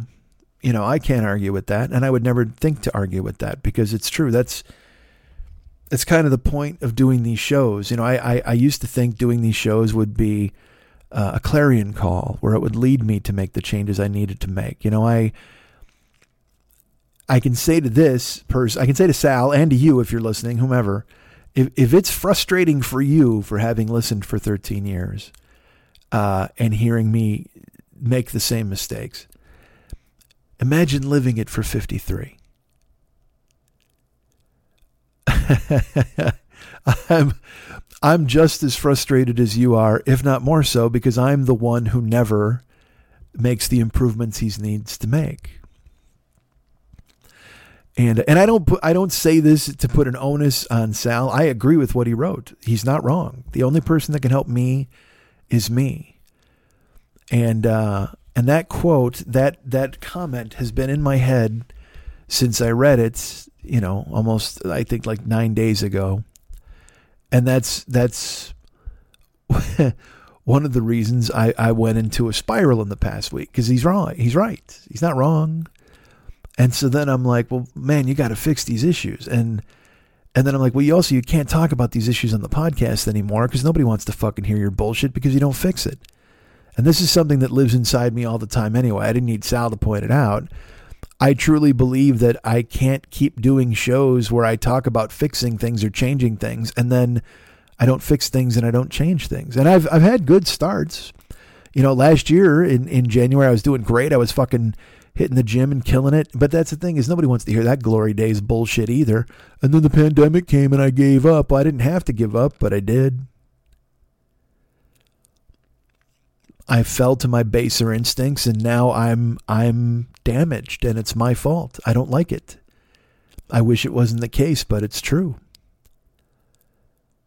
And uh, and by the way, please don't think I didn't notice that you said from year one to year ten there's no better podcast, which means the last three years have been shit, Sal. I get it, buddy. So that's what's popped into my head too. I'm like, oh man, that means the last three years suck. And so then I'm like, well, then why am I even doing it? What am I doing? And should I even do a show? Do people want to hear a show anymore?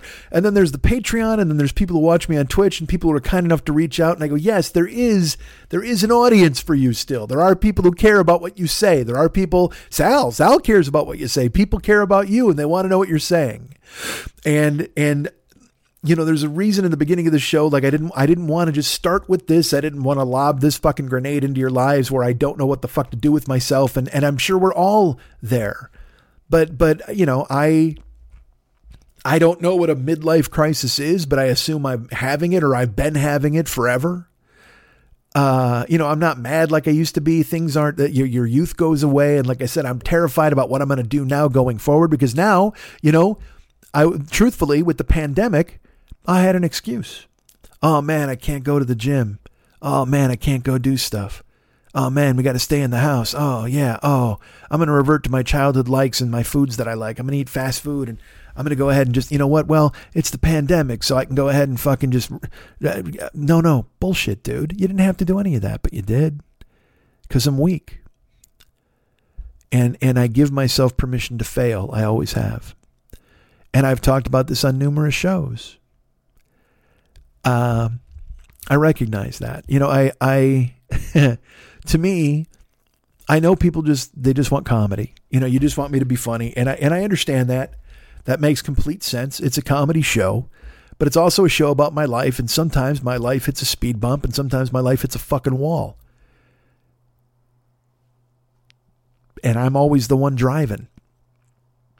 So then I get mad at myself, and then I'm down on myself, and then I try not to bring that to the show.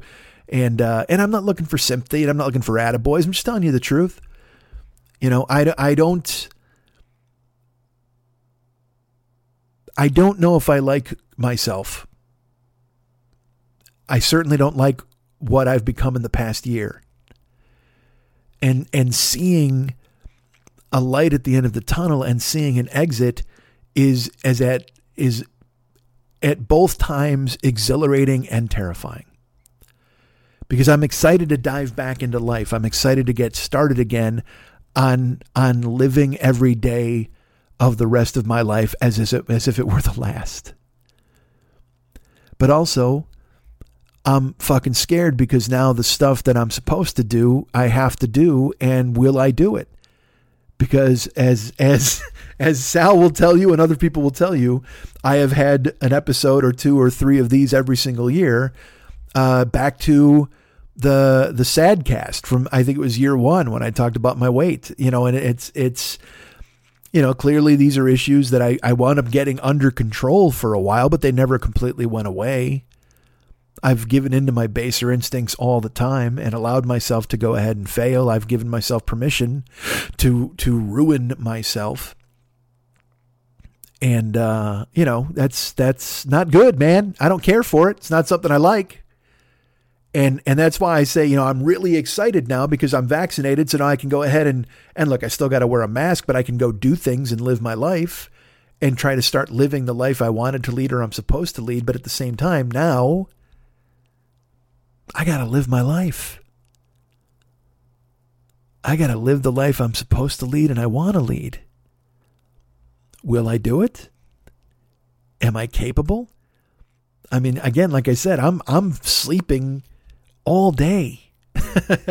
I've I've surrendered any semblance of a normal life. I go to the grocery store once a week and that's a fucking chore. I've said this before, checking the mail is a big deal. I don't know why. It's it's I need to fix my life. And now I've been handed the tools or at least the opportunity. And so now there's no more bullshit, right? Now you just got to do. You you can't say, "Well, the pandemic makes me stay inside," or "I can't do this," or no, man. I'm I'm going to be vaccinated. I can go. I can do things. I can look at getting back on stage. I can look at doing the things that I said I was going to fucking do. Remember the remember the year of I will last year? Had a pretty good start until exactly a year ago today when they shut fucking everything down. And then, like I said, instead of fucking keeping up with it, I I just surrendered to it. I gave into it. I didn't steer into the skid. I took my hands off the steering wheel. Went through the guardrail and down the embankment. Did I say guardrail? And down the fucking embankment. And I've been lying in the wreckage for a year. And now I can clamber out of it and I can climb out and do what the fuck I need to do. But will I? Should I? Can I? And so, you know, that that that's contributed to uh, to why I haven't sat in front of a microphone or I'm late sitting in front of a microphone. Because in my brain, I'm like, what I want to share with you is is that I'm scared. I'm I'm exhilarated and fucking scared at the same time. But you don't fucking want to hear that. You want to hear me talk about fucking uh, uh, you know movies and shit. You want to talk about whatever so that's the thing. I, I wind up then I convince myself, well, nobody wants to hear that. And then and then I'm like, well, what am I gonna do? I, I'm gonna go on the microphone and just talk about a movie review and then and talk about the Royals and talk about the Mumford and Sons banjo player and whatever the fuck. I don't know. But then that's not what the show has ever been. But do those shows send people running for the hills and go, fuck, I don't want to hear this bullshit again. I look and I know, and I know it's not everybody. I know there's some people who are very kind and, and they indulge me. That's very nice. But what I need to do is work on being better at just having a show that's with content and not me talking about, oh no, I couldn't get out of bed today. Nobody wants to hear that bullshit. Um, and yet, and yet. So I'm halfway to normal. I have the vaccine coursing through my veins, waiting to get the second one on the 23rd. And uh, and and I have to admit, you know, as terrifying as it is, as scary as it might be, goddamn, I'm excited. I'm excited to go out and go places and do things and try to try to seize as much of the days as I possibly can. And that goes back and forth, you know. Then I tell myself I shouldn't or I can't or I won't, and then I want to, and it's just that pandemic gave me such a great excuse to not do life. I've told you before, there's this old man who lives inside me who talks me out of doing shit. And like, he took over for the past fucking year, man. He's been in complete charge. And now I gotta, I gotta exile this fucking guy, kick him the fuck out. It's funny, you wind up feeling weird things because of the pandemic. Like, I, I, you'll tear up at certain times or things will be fucking strange and and uh, Daft Punk broke up. I know that sounds ridiculous, but the band Daft Punk broke up and they had their video announcing their breakup and uh, they called it epilogue and in the video it's like it's like I don't know like 7 minutes long or something and it's two guys in their helmets and they're walking together in the desert and then one of them stops walking while the other continues. And the one who continues walking finally stops and turns around and he sees the other guy isn't with him anymore. So he goes back to meet him and look, I don't I don't want to give it away, but but uh, they're face to face and you can see that even though it's wordless and but you know it's them breaking up, so you know if something's gonna happen, something does happen. But I was watching the video and I was tremendously sad just because of the imagery of two people walking together, walking together, and then one just stops walking and the other continues, and then notices the other isn't with them any longer and turns around and, and it's as if the one who stopped is just surrendering and goes, I can't do this anymore. And it had echoes of divorce and it had echoes of breakups and it had echoes of any number of things that will punch you right in the goddamn heart. And uh, the way it plays out, they're face to face and something happens, but they didn't hug.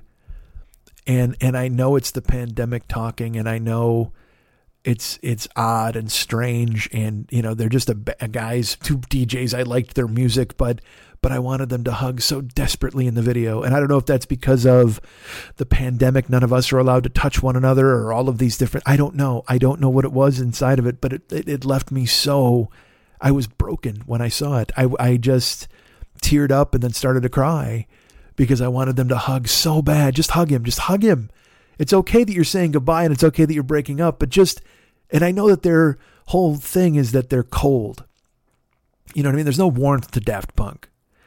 Uh, but I just I wanted him to hug him so bad, just hug each other, and they didn't, and I felt it in a way that I just did not expect. And that's what this year has brought upon us. Uh, certainly brought upon me. I can't speak for all of you, but I, I, I just tear up at the strangest things. This is fucking ridiculous. I heard the Boston song More Than a Feeling, and I teared up at the line, I see my Marianne walking away and I don't know if this is just me realizing life is slipping away or I'm getting older and losing losing time, losing people, and not being in contact with anyone. I I don't know, but I see my Marianne walking away. And again, I don't even fucking love Boston. Like Boston was a band I wanted to fucking leave in my past, but I've revisited it recently and I'm like, all right, and I'm sure that's part of my fish sticks and macaroni and cheese and the music of my childhood. The pandemic has had me revert to the things I enjoyed and loved when I was young.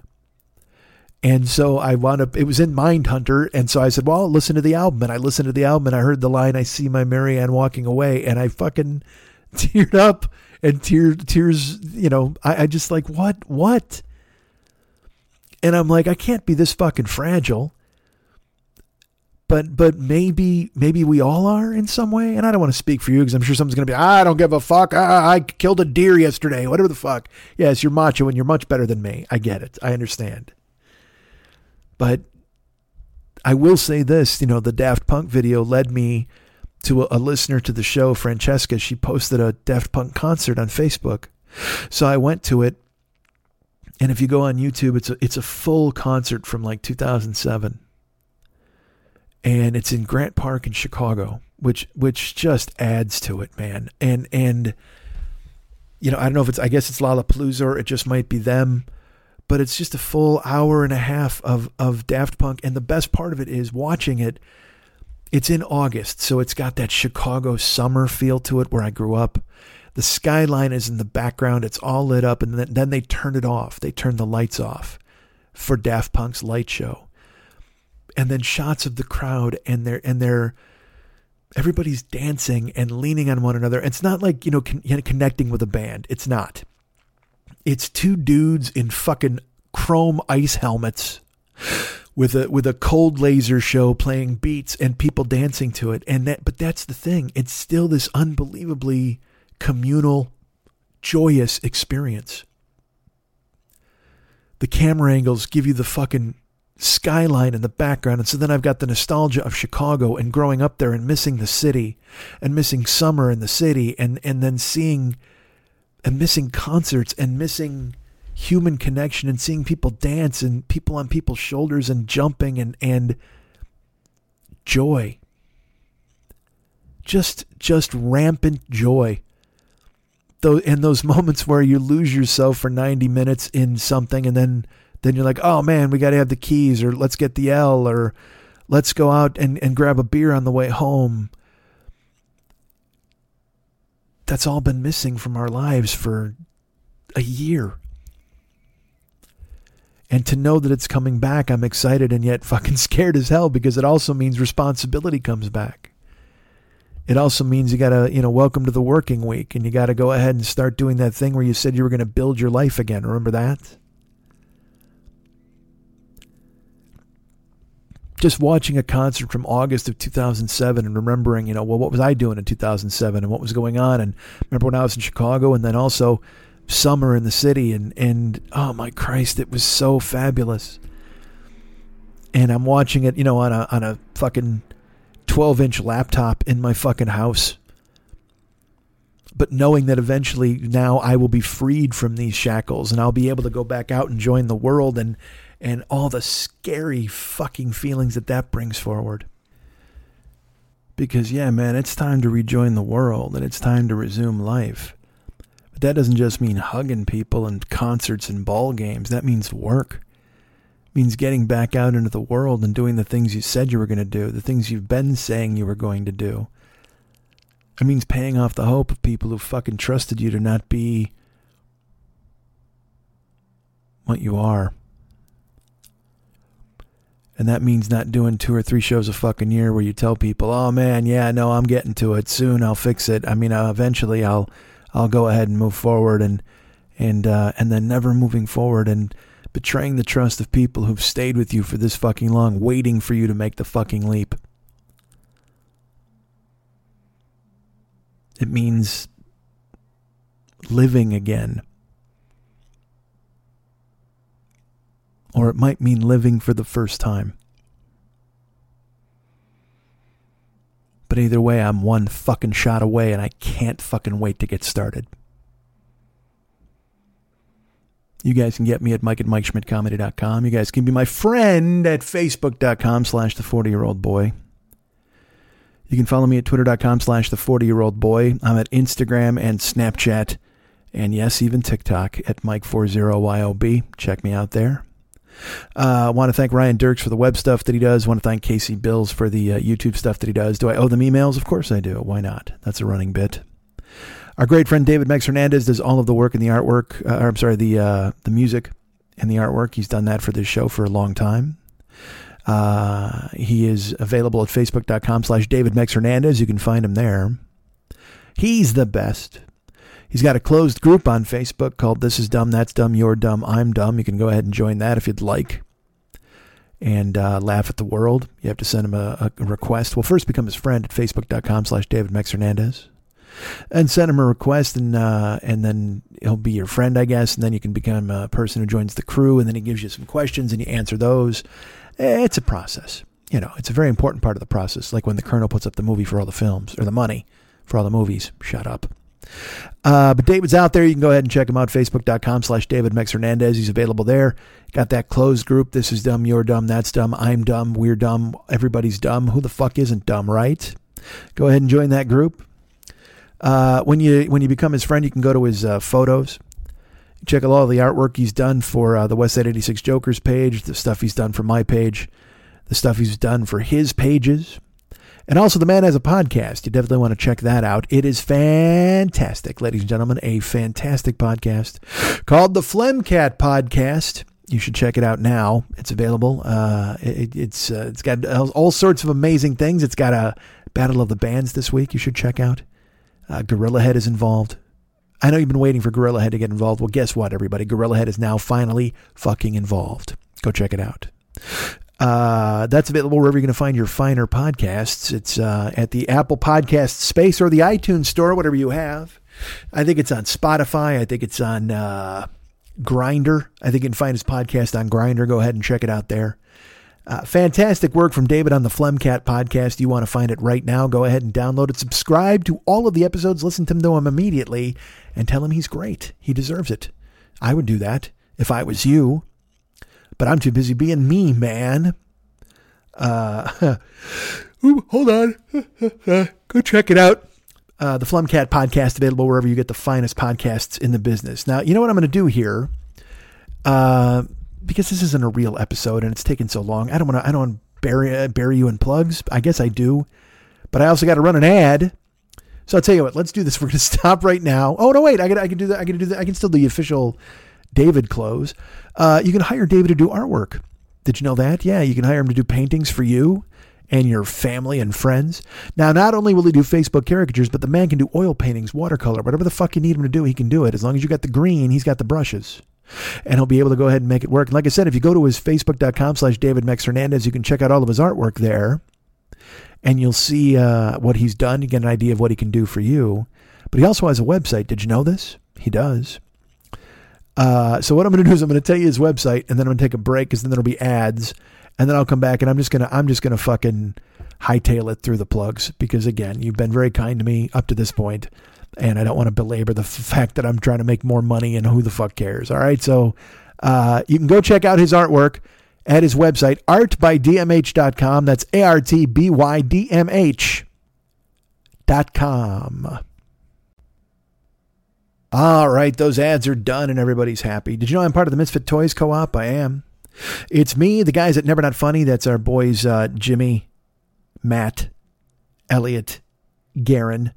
That's the gang over there at Never Not Funny. Doug Benson at Doug Loves Movies. Todd Glass at the Todd Glass Show. Jen Kirkman at No Fun with Jen Kirkman. And of course, Joan Ray at Let Me Watch Your Movie with You. Uh, that's the members of the Misfit Toys Co op. You should go ahead and check out all those shows. Download them, please. Write them notes. Tell them how much you love them. That would be fantastic and great. We're sponsored. What? Yes, we are. We're sponsored. We're sponsored by the Paranoid Strain podcast, which everybody loves. You can check it out now. It's available in the iTunes store. Now, I'll tell you, he's got new content on the way. It's coming soon. But if you go to the iTunes store now, you can download uh, the the the partial episodes about reality and things. like It's just well, let me actually let me take a. I need to see exactly what's available right now. I don't want to just start yammering. Let's see what's available. Oh, archive episode 17, part six is there. Uh, six and seven are neck and neck. Uh, right now, we've got the archive being broadcast, but eventually, the new uh, episodes are up, and I'm excited to hear those. So, what you want to do though is go to the Paranoid Strain in the Apple Podcast space, the iTunes Store, subscribe. Uh, and then when the new ones start hitting, you'll get those and you'll listen to those. You'll fucking love them because they're fantastic uh, stuff done by our boy, uh, F- uh, Fearful Jesuit. Have I mentioned his name yet? Fearful Jesuit? His name is Fearful Jesuit. His name is Robert Paulson, but I call him Fearful Jesuit. Uh, check out the show, The Paranoid Strain, uh, and send him a note you want. Here's his email theparanoidstrain at gmail.com, theparanoidstrain at gmail.com. Send him that note. Tell him you love the show. Tell him you love him and uh, you love Danny Unicorn. All of those things are worth being loved. So why not go ahead and tell him that? And leave a review in the iTunes store, if you will. It gets people all juiced up and ready to go ahead and download a conspiracy podcast. They want to do that. And they want your review to be the one that tips them over. Uh, it's like a barrel of monkeys. You want your monkey to be the one that spills monkeys all over the ground. So why not? Isn't that what that was, right? I think that was the barrel of monkeys when you're filling a barrel with monkeys, then it tips over. Or am I thinking of another game? I don't know. Maybe I'm thinking of Gnip I'm not. I just wanted to say Gnip All right. Paranoid Strain is our sponsor. They're great. Check them out. Hey, I'm on Cameo. You can hire me on Cameo if you want. I'm not going to go into it. Our good friend Sabrina just hired me for a cameo, and I was happy to do it. Thank you, Sabrina, for thinking of me. Uh, that was very cool of you, and you're the best. Thank you so much. Uh, I have a Patreon, patreon.com slash Mike40YOB, patreon.com slash Mike 40YOB. Yes, it's still there. Yes, I'm still asking for money. Yes, even though I was late this week. Yes, I know. You're all very kind to me. Anybody who gives money at the Patreon makes me very happy. And thank you so much for thinking of me. You're the best. Patreon.com slash Mike40YOB. I appreciate it very much. If you want to become a patron, go over there and do that. Uh, and then I have channels, youtube.com slash the 40 year old boy. You can go, like I said, listen to all of the older podcasts. Those are available there. Leave comments. I do read them. Uh, I should probably engage with them, I suppose. I always mention that I'm going to, and then I don't, because then I'm like, well, why would I comment on my own show? That seems weird, but then I should because these are addressed to me. Ah, whatever. Who knows? You know, my brain doesn't work correctly. Uh, it is full of broken glass and shrapnel. So eventually I will fix that. And then look at what I'll be doing a functioning entertainer who publicizes all of his things and goes ahead and gives himself a career. Wouldn't that be fun at 53? It would.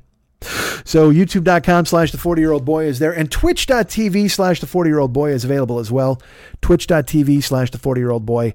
Uh, I'm streaming all the time. I didn't this week. We took a, we took it in the, in the ass this week. I got to be honest. Uh, I'll be streaming there later today, but later because I gotta I have to take my brother to the airport. You don't care. This is one day. I'm telling you this. Um, the point is, you twitch.tv slash the 40 year old boy everybody's been very kind. Come and check out the puzzles and and, uh, and, and all right. Look, I'll just tell you this. This is totally true. Another thing that knocked me for a fucking loop this week and made me uh, I, I I'm I don't know why I'm this fucking sensitive, but I am. Uh, we had these fucking idiots who showed up at the Twitch channel. And uh, and I, I didn't I said I'll be nice I'll let them play they're new because usually you get people there and they use racist language or whatever the fuck and I, I just said to them on the screen I said look I'll let you guys play uh, but uh, but just don't be jagoffs and don't be racist. That's it. That's the only rules here. They're like, no problem, dude. And then of course immediately they were jagoffs. And then I had to fucking stop the game. And then one of them typed a really just a shitty mean thing in the stream, and I read it. And for some reason, it spun me the fuck out. It's a faceless nobody on the internet, but at the same time, it was just like, oh man, what the fuck? And then I was like, it was this thing where I went, why am I even doing this? Trying to reach out and be and, and share my personality and be fun and you know make some money clearly, but also build an audience and have people show up. And these guys were just fucking cunts, like right off the jump. And I let them be cunts. That was the thing is I, I lulled myself to sleep and went, you know what, I'll trust these guys. And then they fucking burned me. And then I'm like, you're so stupid. Why would you trust these fucking people? Uh, so so that also contributed to me fucking not uh, talking this week. I, I know it's weird. It's so fucking dumb, but you know when you're in the headspace of well, fuck, am I? Is this even good anymore? Am I good? Do people care anymore?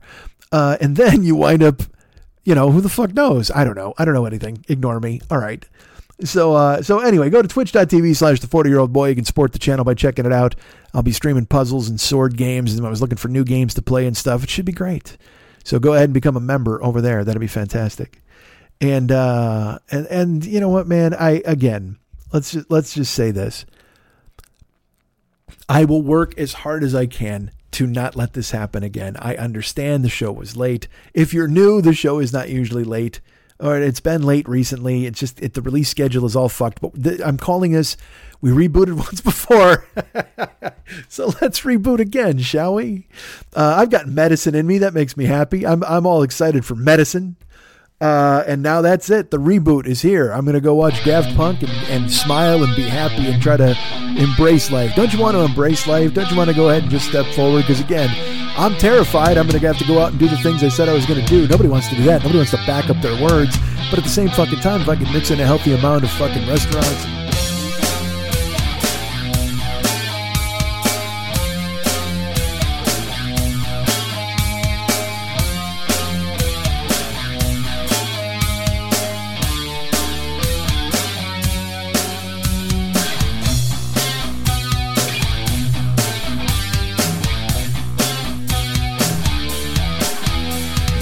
anything I like more than me, it's people who like me.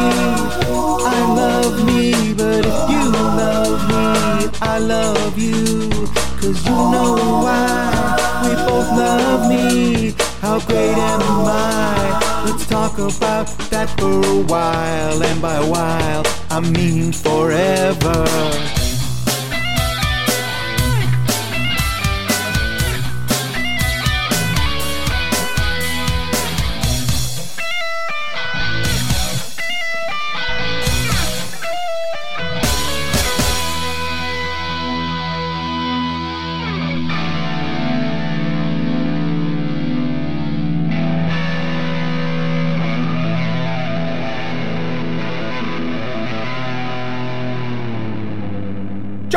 Podcast. Podcast.